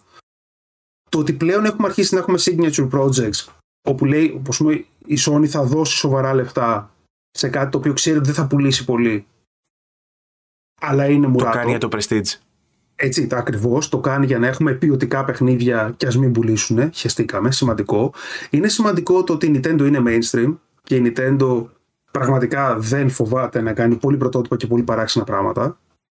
Δηλαδή, ας πούμε, βλέπεις ότι η Zelda είναι η 108η Zelda, με το Breath of the Wild, αλλά είναι ένα συγκλονιστικά καλοφτια- καλοφτιαγμένο παιχνίδι και πάρα πολύ πρωτότυπο σε πολλά επίπεδα. Ή ξέρω εγώ, κάθε, κάθε level, κάθε κόσμος του Mario εκτός πρωτοτυπία όσοι 15 indie studios μαζί δεν βγάζουν. Έχεις τέτοια πράγματα. Έχεις πολλά ελπιδοφόρα. Εντάξει, έχεις και αυτό το nostalgic, θα σας ξαναπουλήσουμε το ίδιο. Το οποίο νομίζω δεν απευθύνει τόσο πολύ σε νέα παιδιά, ρε παιδί. μου. Δηλαδή, δεν νομίζω ότι οι κοσάριδε θα πάνε να αγοράσουν σαν ηλίθεια όπως θα κάνω εγώ ας πούμε, το box set του Monkey Island όταν βγει, που δεν μ' άρεσε και τόσο πολύ. Ναι. Εντάξει, υπάρχει αυτό. Αλλά σου, γενικά είμαι αρκετά, αρκετά αισιόδοξος. Πιστεύω ότι θα γίνουν και άλλα ενδιαφέροντα πράγματα. ναι. Αν μη τι άλλο, δεν, θα- δεν θα βαρεθούμε. Στο, Θεωρώ στο το- κομμάτι των τεχνολογιών, ας πούμε, του hardware και τα λοιπά, ε, αυτό που πολλοί αναμένουν τη μετάβαση στο εντελώς ψηφιακό πρώτον και στο cloud gaming, game streaming και τα λοιπά, εσύ πώς το βλέπεις; Ναι, το cover, παιδιά. Δηλαδή τα πρώτα cloud street, streaming πράγματα πήγαν άπατα. Μμ. Έτσι και η σταδία και τα λοιπά. Η σταδία, αυτό είναι πολύ τοπογραφικό πράγμα. Ναι, ναι, η σταδία είναι αυτό που κρατάς έτσι είμαστε μια μαλακία που κρατάει τοπογράφη ε, με, με διαβάθμιση. Αυτό είναι να μετράς υψόμετρα. Το Stadia, Anyway. τέλος πάντων. Ναι, αυτό το, το Stadia. Εντάξει, πάτος. Εντάξει, αυτό ήταν Google. Ξέρουμε ότι η Google ό,τι βγάλει είναι καταδικασμένο και το κάνει κάποιος άλλος καλύτερα Ναι. μετά. Ναι, αλλά νομίζω ότι υπάρχουν, ξέρεις τι, υπάρχουν ε, πολύ πολύ φυσικά όρια στο lag. Μμ. Και ναι, εγώ σου λέω, ήταν, είχε έρθει σε ένα συνέδριο μάλιστα στην Ελλάδα. Ε, ένας ε, κύριος, ε, ένας ταπεινός ρε παιδί μου, προγραμματιστάκος ερευνητής της ε, Microsoft, όπου μας παρουσίασε τη δουλειά που κάνει στο Microsoft Maya, που είναι ένα predictive και personality analysis σύστημα ε, για, για, για το σκάκι. Έτσι, ουσιαστικά δεν, δεν, δεν παίζει απλά καλά σκάκι, παίζει σκάκι σύμφωνα με προσωπικότητα. Δηλαδή, αναλύει πώς παίζεις εσύ, ας πούμε, και αυτό πράγμα μπορεί να το αναπαράξει το AI. Άρα χάνεις συνέχεια, ξέρω εγώ, πέσα και πάλι. Α πούμε, ναι, και, αλλά χάνεις με συγκεκριμένο τρόπο. Είναι, είναι πολύ ενδιαφέρον. Και σου λέω ότι αυτό η ιδέα της Microsoft είναι επειδή τον, θα τον βάζει σιγά σιγά στο Xbox. Μμμ. Είναι ότι να έχουμε predictive τέτοιου τύπου αλγορίθμους όπου θα παίζουν όπως εσύ για να γεμίζουν το lag. Τα drive avatars δεν είναι κάτι, ας πούμε, ένα συνυπιακό στάδιο, ένα Ναι, τέτοιο ναι, πράγμα. ναι, ναι, αυτό σου λέω. Αυτό σου λέω ότι θέλω, θέλω real time σε πάρα πολύ μικρό χρόνο για τα δύο μιλισεκόντο που θα καθυστερήσει να, κάνει, να, να πάει το input του ότι έχεις πάει τον μοχλό αριστερά και όχι πίσω. Ναι, στο ναι, drive. καταλαβαίνω τι εννοείς. Απλά φαντάζομαι Ναι. ότι στα competitive games αυτό θα αρχίσει να γίνεται δικαιολογία τύπου scripting Ναι. στο FIFA. Ναι, okay, ακριβώς αυτό. Οπότε νομίζω ότι δεν θεωρώ για την ώρα ότι είναι πολύ μεγάλο και το, το lag είναι Ναι. Κάτι το οποίο δεν μπορεί να το ξεπεράσει τεχνολογικά. Είναι η απόσταση Ωραία. και η ταχύτητα του σήματος. Με τον συμβατικό τρόπο, λοιπόν, όντως συμφωνώ και εγώ μαζί σου ότι είναι δύσκολο να το δούμε. Αλλά σε έναν επικουρικό ρόλο, ας πούμε, το game streaming και τα cloud features που Θα να, μπορούσε. να βοηθούν τουλάχιστον με τα shaders, για παράδειγμα, ρε παιδί μου, που τα, Ναι, τα, ναι, πολύ, θα- πιο, τα πολύ πρόσφατα παιχνίδια έχουν, της Unreal Engine ειδικά, έχουν Ναι. πρόβλημα με το popping, ας πούμε, texture popping, με το texture streaming συγκεκριμένα. Γενικά με το streaming που δεν έχεις, και, δεν έχει και σημασία ρε παιδί με ταχύτητα. Έτσι, στο, στο, ειδικά στο βάθος του field σου, ουσιαστικές. ναι. Εκεί πέρα μπορείς να έχεις ενδιαφέροντα Σου λέω ότι θα υπάρξουν βελτιώσεις. Και αυτό ένας μύθος είναι εντωμεταξύ και έχει να κάνει πολύ με το marketing. Τώρα κολλάω άσχετα θέματα σε μια κουβέντα που έπρεπε να γίνεται μόνο για το αντικείμενο, αλλά μου αρέσει η κουβέντα που Όχι, κάνουμε, οπότε όχι. ξεφεύγω. Ε, είδα ένα άρθρο που έλεγε ότι στην Unreal Engine που υπάρχει αυτό το πρόβλημα με το texture streaming θα μπορούσαν να το λύσουν αν βάζανε στην αρχή να κάνει compile shaders, αλλά δεν το βάζουν γιατί έχουν βάλει ως στόχο γενιάς τα loading screens να είναι μόνο μερικά δευτερόλεπτα. Αν σου έβαζα να κάνει compile στην αρχή, λέει που κάνει loading το παιχνίδι, θα περίμενες 2-3 λεπτά και αυτό δεν θα ήταν αρκετά next gen. Οπότε προτιμούν να σου αφήνουν texture popping στα παιχνίδια σου παρά να σου βάλουν μεγαλύτερο. Εντάξει, εντάξει, ναι, αυτό είναι τώρα μια επιλογή design παύλα marketing τελικά. Ναι, τρέχα γύρευε. δεν- Εντάξει. Απλώ ότι αυτά τα πράγματα θα βελτιωθούν. Αλλά αυτά δεν είναι ουσιώδεις αλλαγές. Δηλαδή δεν, δεν θα αλλάξει ο τρόπος που παίζουμε, δεν θα αλλάζει το αν ας πούμε, η κονσόλα σου θα έχει πραγματικό hardware ή θα είναι ένα επικουρικό hardware που βασικά στριμάρει από έναν κοντινό server. Streambox, ναι. Έτσι, εντάξει, μπορεί να είναι, οκ, κανένα πρόβλημα. Δεν, δεν αλλάζει ε, ε, κεφαλαιώδες. Ας πούμε, Σημαντική αλλαγή στο gaming ήταν τα κινητά. Μμ. Αυτό ήταν σημαντική αλλαγή. Έτσι. Ε, η τεχνολογία θα συνεχίσει να εξελίσσεται, θα συνεχίσει να βελτιώνεται, θα συνεχίσει να αυτό, θα συνεχίσουν, θα ξαναρθεί κάποια στιγμή πάλι το VR πολύ εμφαντικά και για home. Για άλλη μια φορά θεωρώ ότι θα αποτύχει κανένα πρόβλημα. Ε, έχουμε όλο αυτό με τα Meta Worlds να, να έχουμε να γελάμε, να λέμε για NFTs και τέτοια πράγματα. Εντάξει. Ε, δηλαδή, ναι, ειδικά αυτό με το, τα, παιδιά, τα Meta Worlds σε επίπεδο NFT κόσμων, ε, play to earn, πώς το λέγανε, δεν ξέρω, φτούρισε τρίμηνο, τετράμινο, έβγαλε. Πέσανε μέσα εκατομμύρια. Ε, ε, χάθηκαν franchise. Η Square Enix πούλησε το, το Tomb Raider, πούλησε τη Lara Croft για τα NFTs. και, και το βλέπεις και λες, Μα καλά, ρε παιδί μου. Και είναι αυτό ότι οι άνθρωποι που παίρνουν αυτές τις αποφάσεις δεν είναι άνθρωποι που έχουν σχέση με παιχνίδια. Είναι άνθρωποι οι οποίοι τζογάρουν ε, Μετοχές. πολύ, ούτε καν μετοχές. Δηλαδή κάτι πιο άειλο από τις άειλες μετοχές και τα futures. Ε, ξέρω το χρηματαγορών. Τι- Τζογάρεις το τίποτα. Ναι. Και κάποιες φορές, ρε παιδί μου, αν το κάνεις πολύ νωρίς, μπορεί να κοροϊδέψεις ουσιαστικά πολλούς και να βγάλεις αυτά. Μετά, όχι. Τώρα Μπορεί το να NFT καβαλήσεις, είναι να καβαλήσεις το κύμα ή να παίξεις με το χρηματιστήριο όντως. Μια επιλογή σου δηλαδή μπορεί να παίξεις με τις μετοχέ. Αλλά ξέρεις, αυτό δεν θα αλλάξει τον τρόπο που παίζουμε. Μετά τώρα το metaverse του, της Meta, Facebook είναι, είναι λίγο στενάχωρο. Ναι. Δηλαδή, είναι λίγο θλιβερό. ρε παιδί. Εγώ σου λέω το θυμάμαι στα 90s, αλήθεια, με τα ίδια γραφικά, να σου λέει και στο μέλλον θα ψωνίζουμε μέσα από avatar σε ψηφιακά μαγαζιά. Λες, γιατί να θέλουμε να το κάνουμε αυτό όταν έχουμε ωραιότητα μενού; Θυμάμαι το, Είναι- το πόσο εντυπωσιασμένοι από στην Amazon ε, παρουσιάζαν αυτά τα κουμπιά που βάζες Tide, Tide κουμπί στο πλυντήριό σου και το πάταγες και καλά παράγγελνε Tide για το πλυντήριο. και σφασί, λες- επα, επανάσταση. και, Που λες, ξέρεις, γιατί είναι αυτό ότι έχουμε ένα προϊόν που μια πολύ ωραία ιδέα, δεν έχουμε κανένα που να τη θέλει. Ναι. Κανένα. Οπότε δεν θέλει. Ή Λες, καμία, μετά- καμία πρακτική εφαρμογή. Ξέρω εγώ, ανακαλύψαμε Αυτό. τα NFC tags και θα τα κάνουμε τα NFC tags. Ξέρω, Ναι. βάλε ένα αυτοκολλητάκι όταν μπαίνεις στο σπίτι για να κλείνεις ο συναγερμός. Αυτό, παλακίες. Τίποτα. Αυτός σου λέει ότι όλα αυτά τα πράγματα, ρε παιδί μου, είναι. Ε, μπορεί να είναι ενδιαφέροντα, μπορεί να είναι ηλίθια, μπορεί να είναι αποτεωνίστικα, μπορεί, μπορεί, μπορεί. Το μέλλον του gaming δεν είναι σίγουρα. Ναι. Δηλαδή, αν αλλάξει κάτι στο gaming, που προφανώς θα αλλάξει έτσι. Δηλαδή, είσαι, είσαι σε μια, και σε μια τεχνολογικά driven, αλλά σε μια και δημιουργικά driven βιομηχανία, πράγματα αλλάζουν. Μόδες έρχονται, μόδες Οπότε φεύγουν. ε, εσύ δεν βλέπεις κάποια συγκεκριμένη αλλαγή να έρχεται Αλλά που δεν μπορώ να φανταστώ. Δηλαδή, να, σου μας, λέω, να το- μασίσεις τα φύλλα τε, της Δάφνης και να μας όχι, πεις όχι, το, το βρίσκω λίγο. Ε, Εμπιστεύω ότι περισσότερες τέτοιου τύπου ξέρεις, προβλέψεις είναι, είναι λίγο χαζές, δηλαδή είναι λίγο τυχαίες. Πάρει ένας ζάρι. Άμα φέρει ένα, θα σου πω το μέλλον το VR. Αν φέρει δύο, θα σου πω το μέλλον το AR. Αν φέρει τρία, θα σου πω το μέλλον είναι ναι. ξέρω εγώ, οι προκτικές κονσόλες. Δεν είναι, Εντάξει. είναι τυχαίο. ε, ε, τέτοιο, βέβαια είναι σε- συγκροτημένη η σκέψη σου, πολύ σωστό αυτό που λες, δεν, είναι, δεν είσαι νοστράδαμος, καλά λες. Όχι, δεν, παιδί μου, αλλά σου λέω, δεν νομίζω ότι κανείς μπορεί να είναι. Οι μοναδικοί που θέλουν να είναι και προσπαθούν να πείσουν ότι είναι, είναι άνθρωποι που τζογάρουν πάρα πολλά λεφτά. Οκ. Λοιπόν, Αυτό. Ε, σιγά σιγά θα σε αποδεσμεύσω γιατί πέρασε και ο χρόνος που σου είχα ζητήσει να μου αφιερώσεις. Ε, υπάρχει κάτι άλλο ανακοινώσιμο που δουλεύεις τώρα που θες να το μοιραστείς εκτός από το παιχνίδι σου που Ε, φτιάχνεις; Κοίταξε, ετοιμαζόμαστε σιγά σιγά σιγά για ένα Kickstarter του Exnovo να πάψει να είναι μόνο ψηφιακό. Μμμ. Δεν το να αγοράζει ένα PDF. Θέλουμε να βγει κανονικά σαν ένα. Pen and paper σε κουτάκι ας πούμε με χαρτιά Έχει. μέσα κτλ. Δηλαδή έχει ήδη, έχει ήδη ένα community. Δηλαδή έχουμε γύρω στα 60-70 downloads συνολικά. Πες από αυτού το έχουν αγοράσει ένα 20-30% το έχει πάρει σε bundles και τέτοια, αλλά οι περισσότεροι το λέει ένας κόσμος το παίζει και το, του αρέσει και το, το κάνει. Οπότε είναι κρίμα να μην το έχουμε. Είναι και ωραίο να το έχεις physical. Αυτό είναι το ανακοινώσιμο. Το άλλο είναι αυτό. Συνεχίζω να δουλεύω αυτό στη, στο πράγμα που θα ανακοινώσουμε αρκετά σύντομα, πιστεύω, γύρω στο Γενάρη. Γενάρη-Φλεβάρη Το indie game που έλεγες. το indie game που έλεγα. Ε, εντάξει, συνεχίζω να διδάσκω στη, στην SAE Αθήνας. Και Είσαι, αυτά για είσαι την σε κάποιο ώρα. μεγάλο project που δεν είναι ανακοινώσιμο λόγω NDA. Όχι, όχι, αυτή τη στιγμή όχι. όχι, όχι αυτή τη στιγμή είμαι... Οπότε οι μεγάλες είμαι- εταιρείες που ακούνε να ξέρετε είναι ελεύθερο. Ναι, ε, το είναι ελεύθερος, είναι εξής. Όχι, δηλαδή η αλήθεια είναι ότι θα ήθελα ένα καινούριο contract για δύο μήνες. Δηλαδή, Ναι. αν όπως πούμε, για δύο μήνες θα ήταν ιδανικό. ε, Γιατί ήδη είμαι στο 55 60 ώρο τη βδομάδα. Εντάξει. Ε, ο executive της Rockstar που σίγουρα μας ακούει πίνοντα τον καφέ του, τον καφέ του. Ναι, ναι, την εντάξει. ώρα. δηλαδή, Καλά, η Rockstar. δεν- δεν παίρνει- Στην υπάρχουν εταιρείες δεν παίρνουν freelancers γάμο. Οπότε ναι. Ναι. Ε, γιατί, ε, σου κάνουν ένα συμβόλαιο κλειστό. Ένα τέτοιο. Ναι. Να, να πας στο Σαν Φρανσίσκο να μείνεις. Δεν μ' αρέσει η Rockstar. Όχι, δεν πάω. Πάω στη From, μπορώ να πάω στη From Software, παρακαλώ. Δηλαδή αυτό. Άμα, άμα Να παίξεις διαλέγουμε- 1500 στη From Software και να μείνεις σε 40 τετραγωνικά.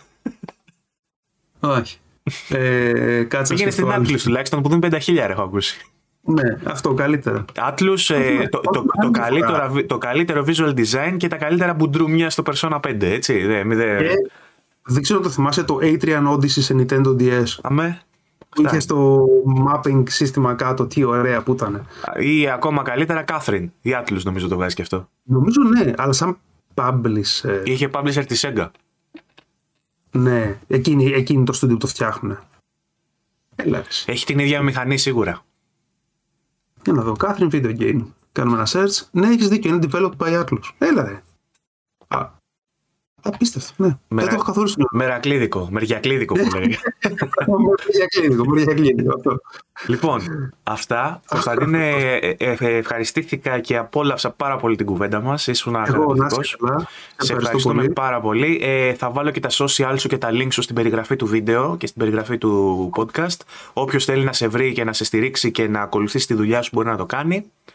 Ε, Ωραία, να ευχαριστώ ξέρεις πολύ. ότι μπαίνεις στο, ε, στη λίστα με τους επίσημους καλεσμένους κάθε φορά που θα έχουμε να κάνουμε ανάλυση για design και για τέτοια πα- θα φωνάζουμε σένα με τον λιγοστό σου χρόνο να έρχεσαι εδώ πέρα να τον δίνεις εμάς. Τέλεια, όχι, ευχαριστώ μωρέ. Είναι, μου είναι πολύ ευχάριστο. Αυτό ήταν ε, και εγώ πέρασα πολύ καλά. Να σε καλά. Και ε, αυτό σε ευχαριστώ και πάλι. Ε, με τους υπόλοιπους τα λέμε σε κάποιο επόμενο Game Storming. Ε, πλέον δεν είναι κάθε Πέμπτη, είναι όποια Πέμπτη έχουμε αρκετά ενδιαφέρον καλεσμένο σαν το σημερινό για να βγάλουμε επεισόδιο. Οπότε θα μας βρείτε σίγουρα τις Δευτέρες στο VG24 Podcast, τα live μας, στο γκρουπάκι μας στο VG24 Gaming Community. Μπορείτε να μας ακούτε σε Spotify, Google Podcast, Apple Podcast και στο YouTube φυσικά. Κάντε τις εγγραφές σας, κάντε τα like σας, τα ξέρετε όλα αυτά. Να είστε καλά.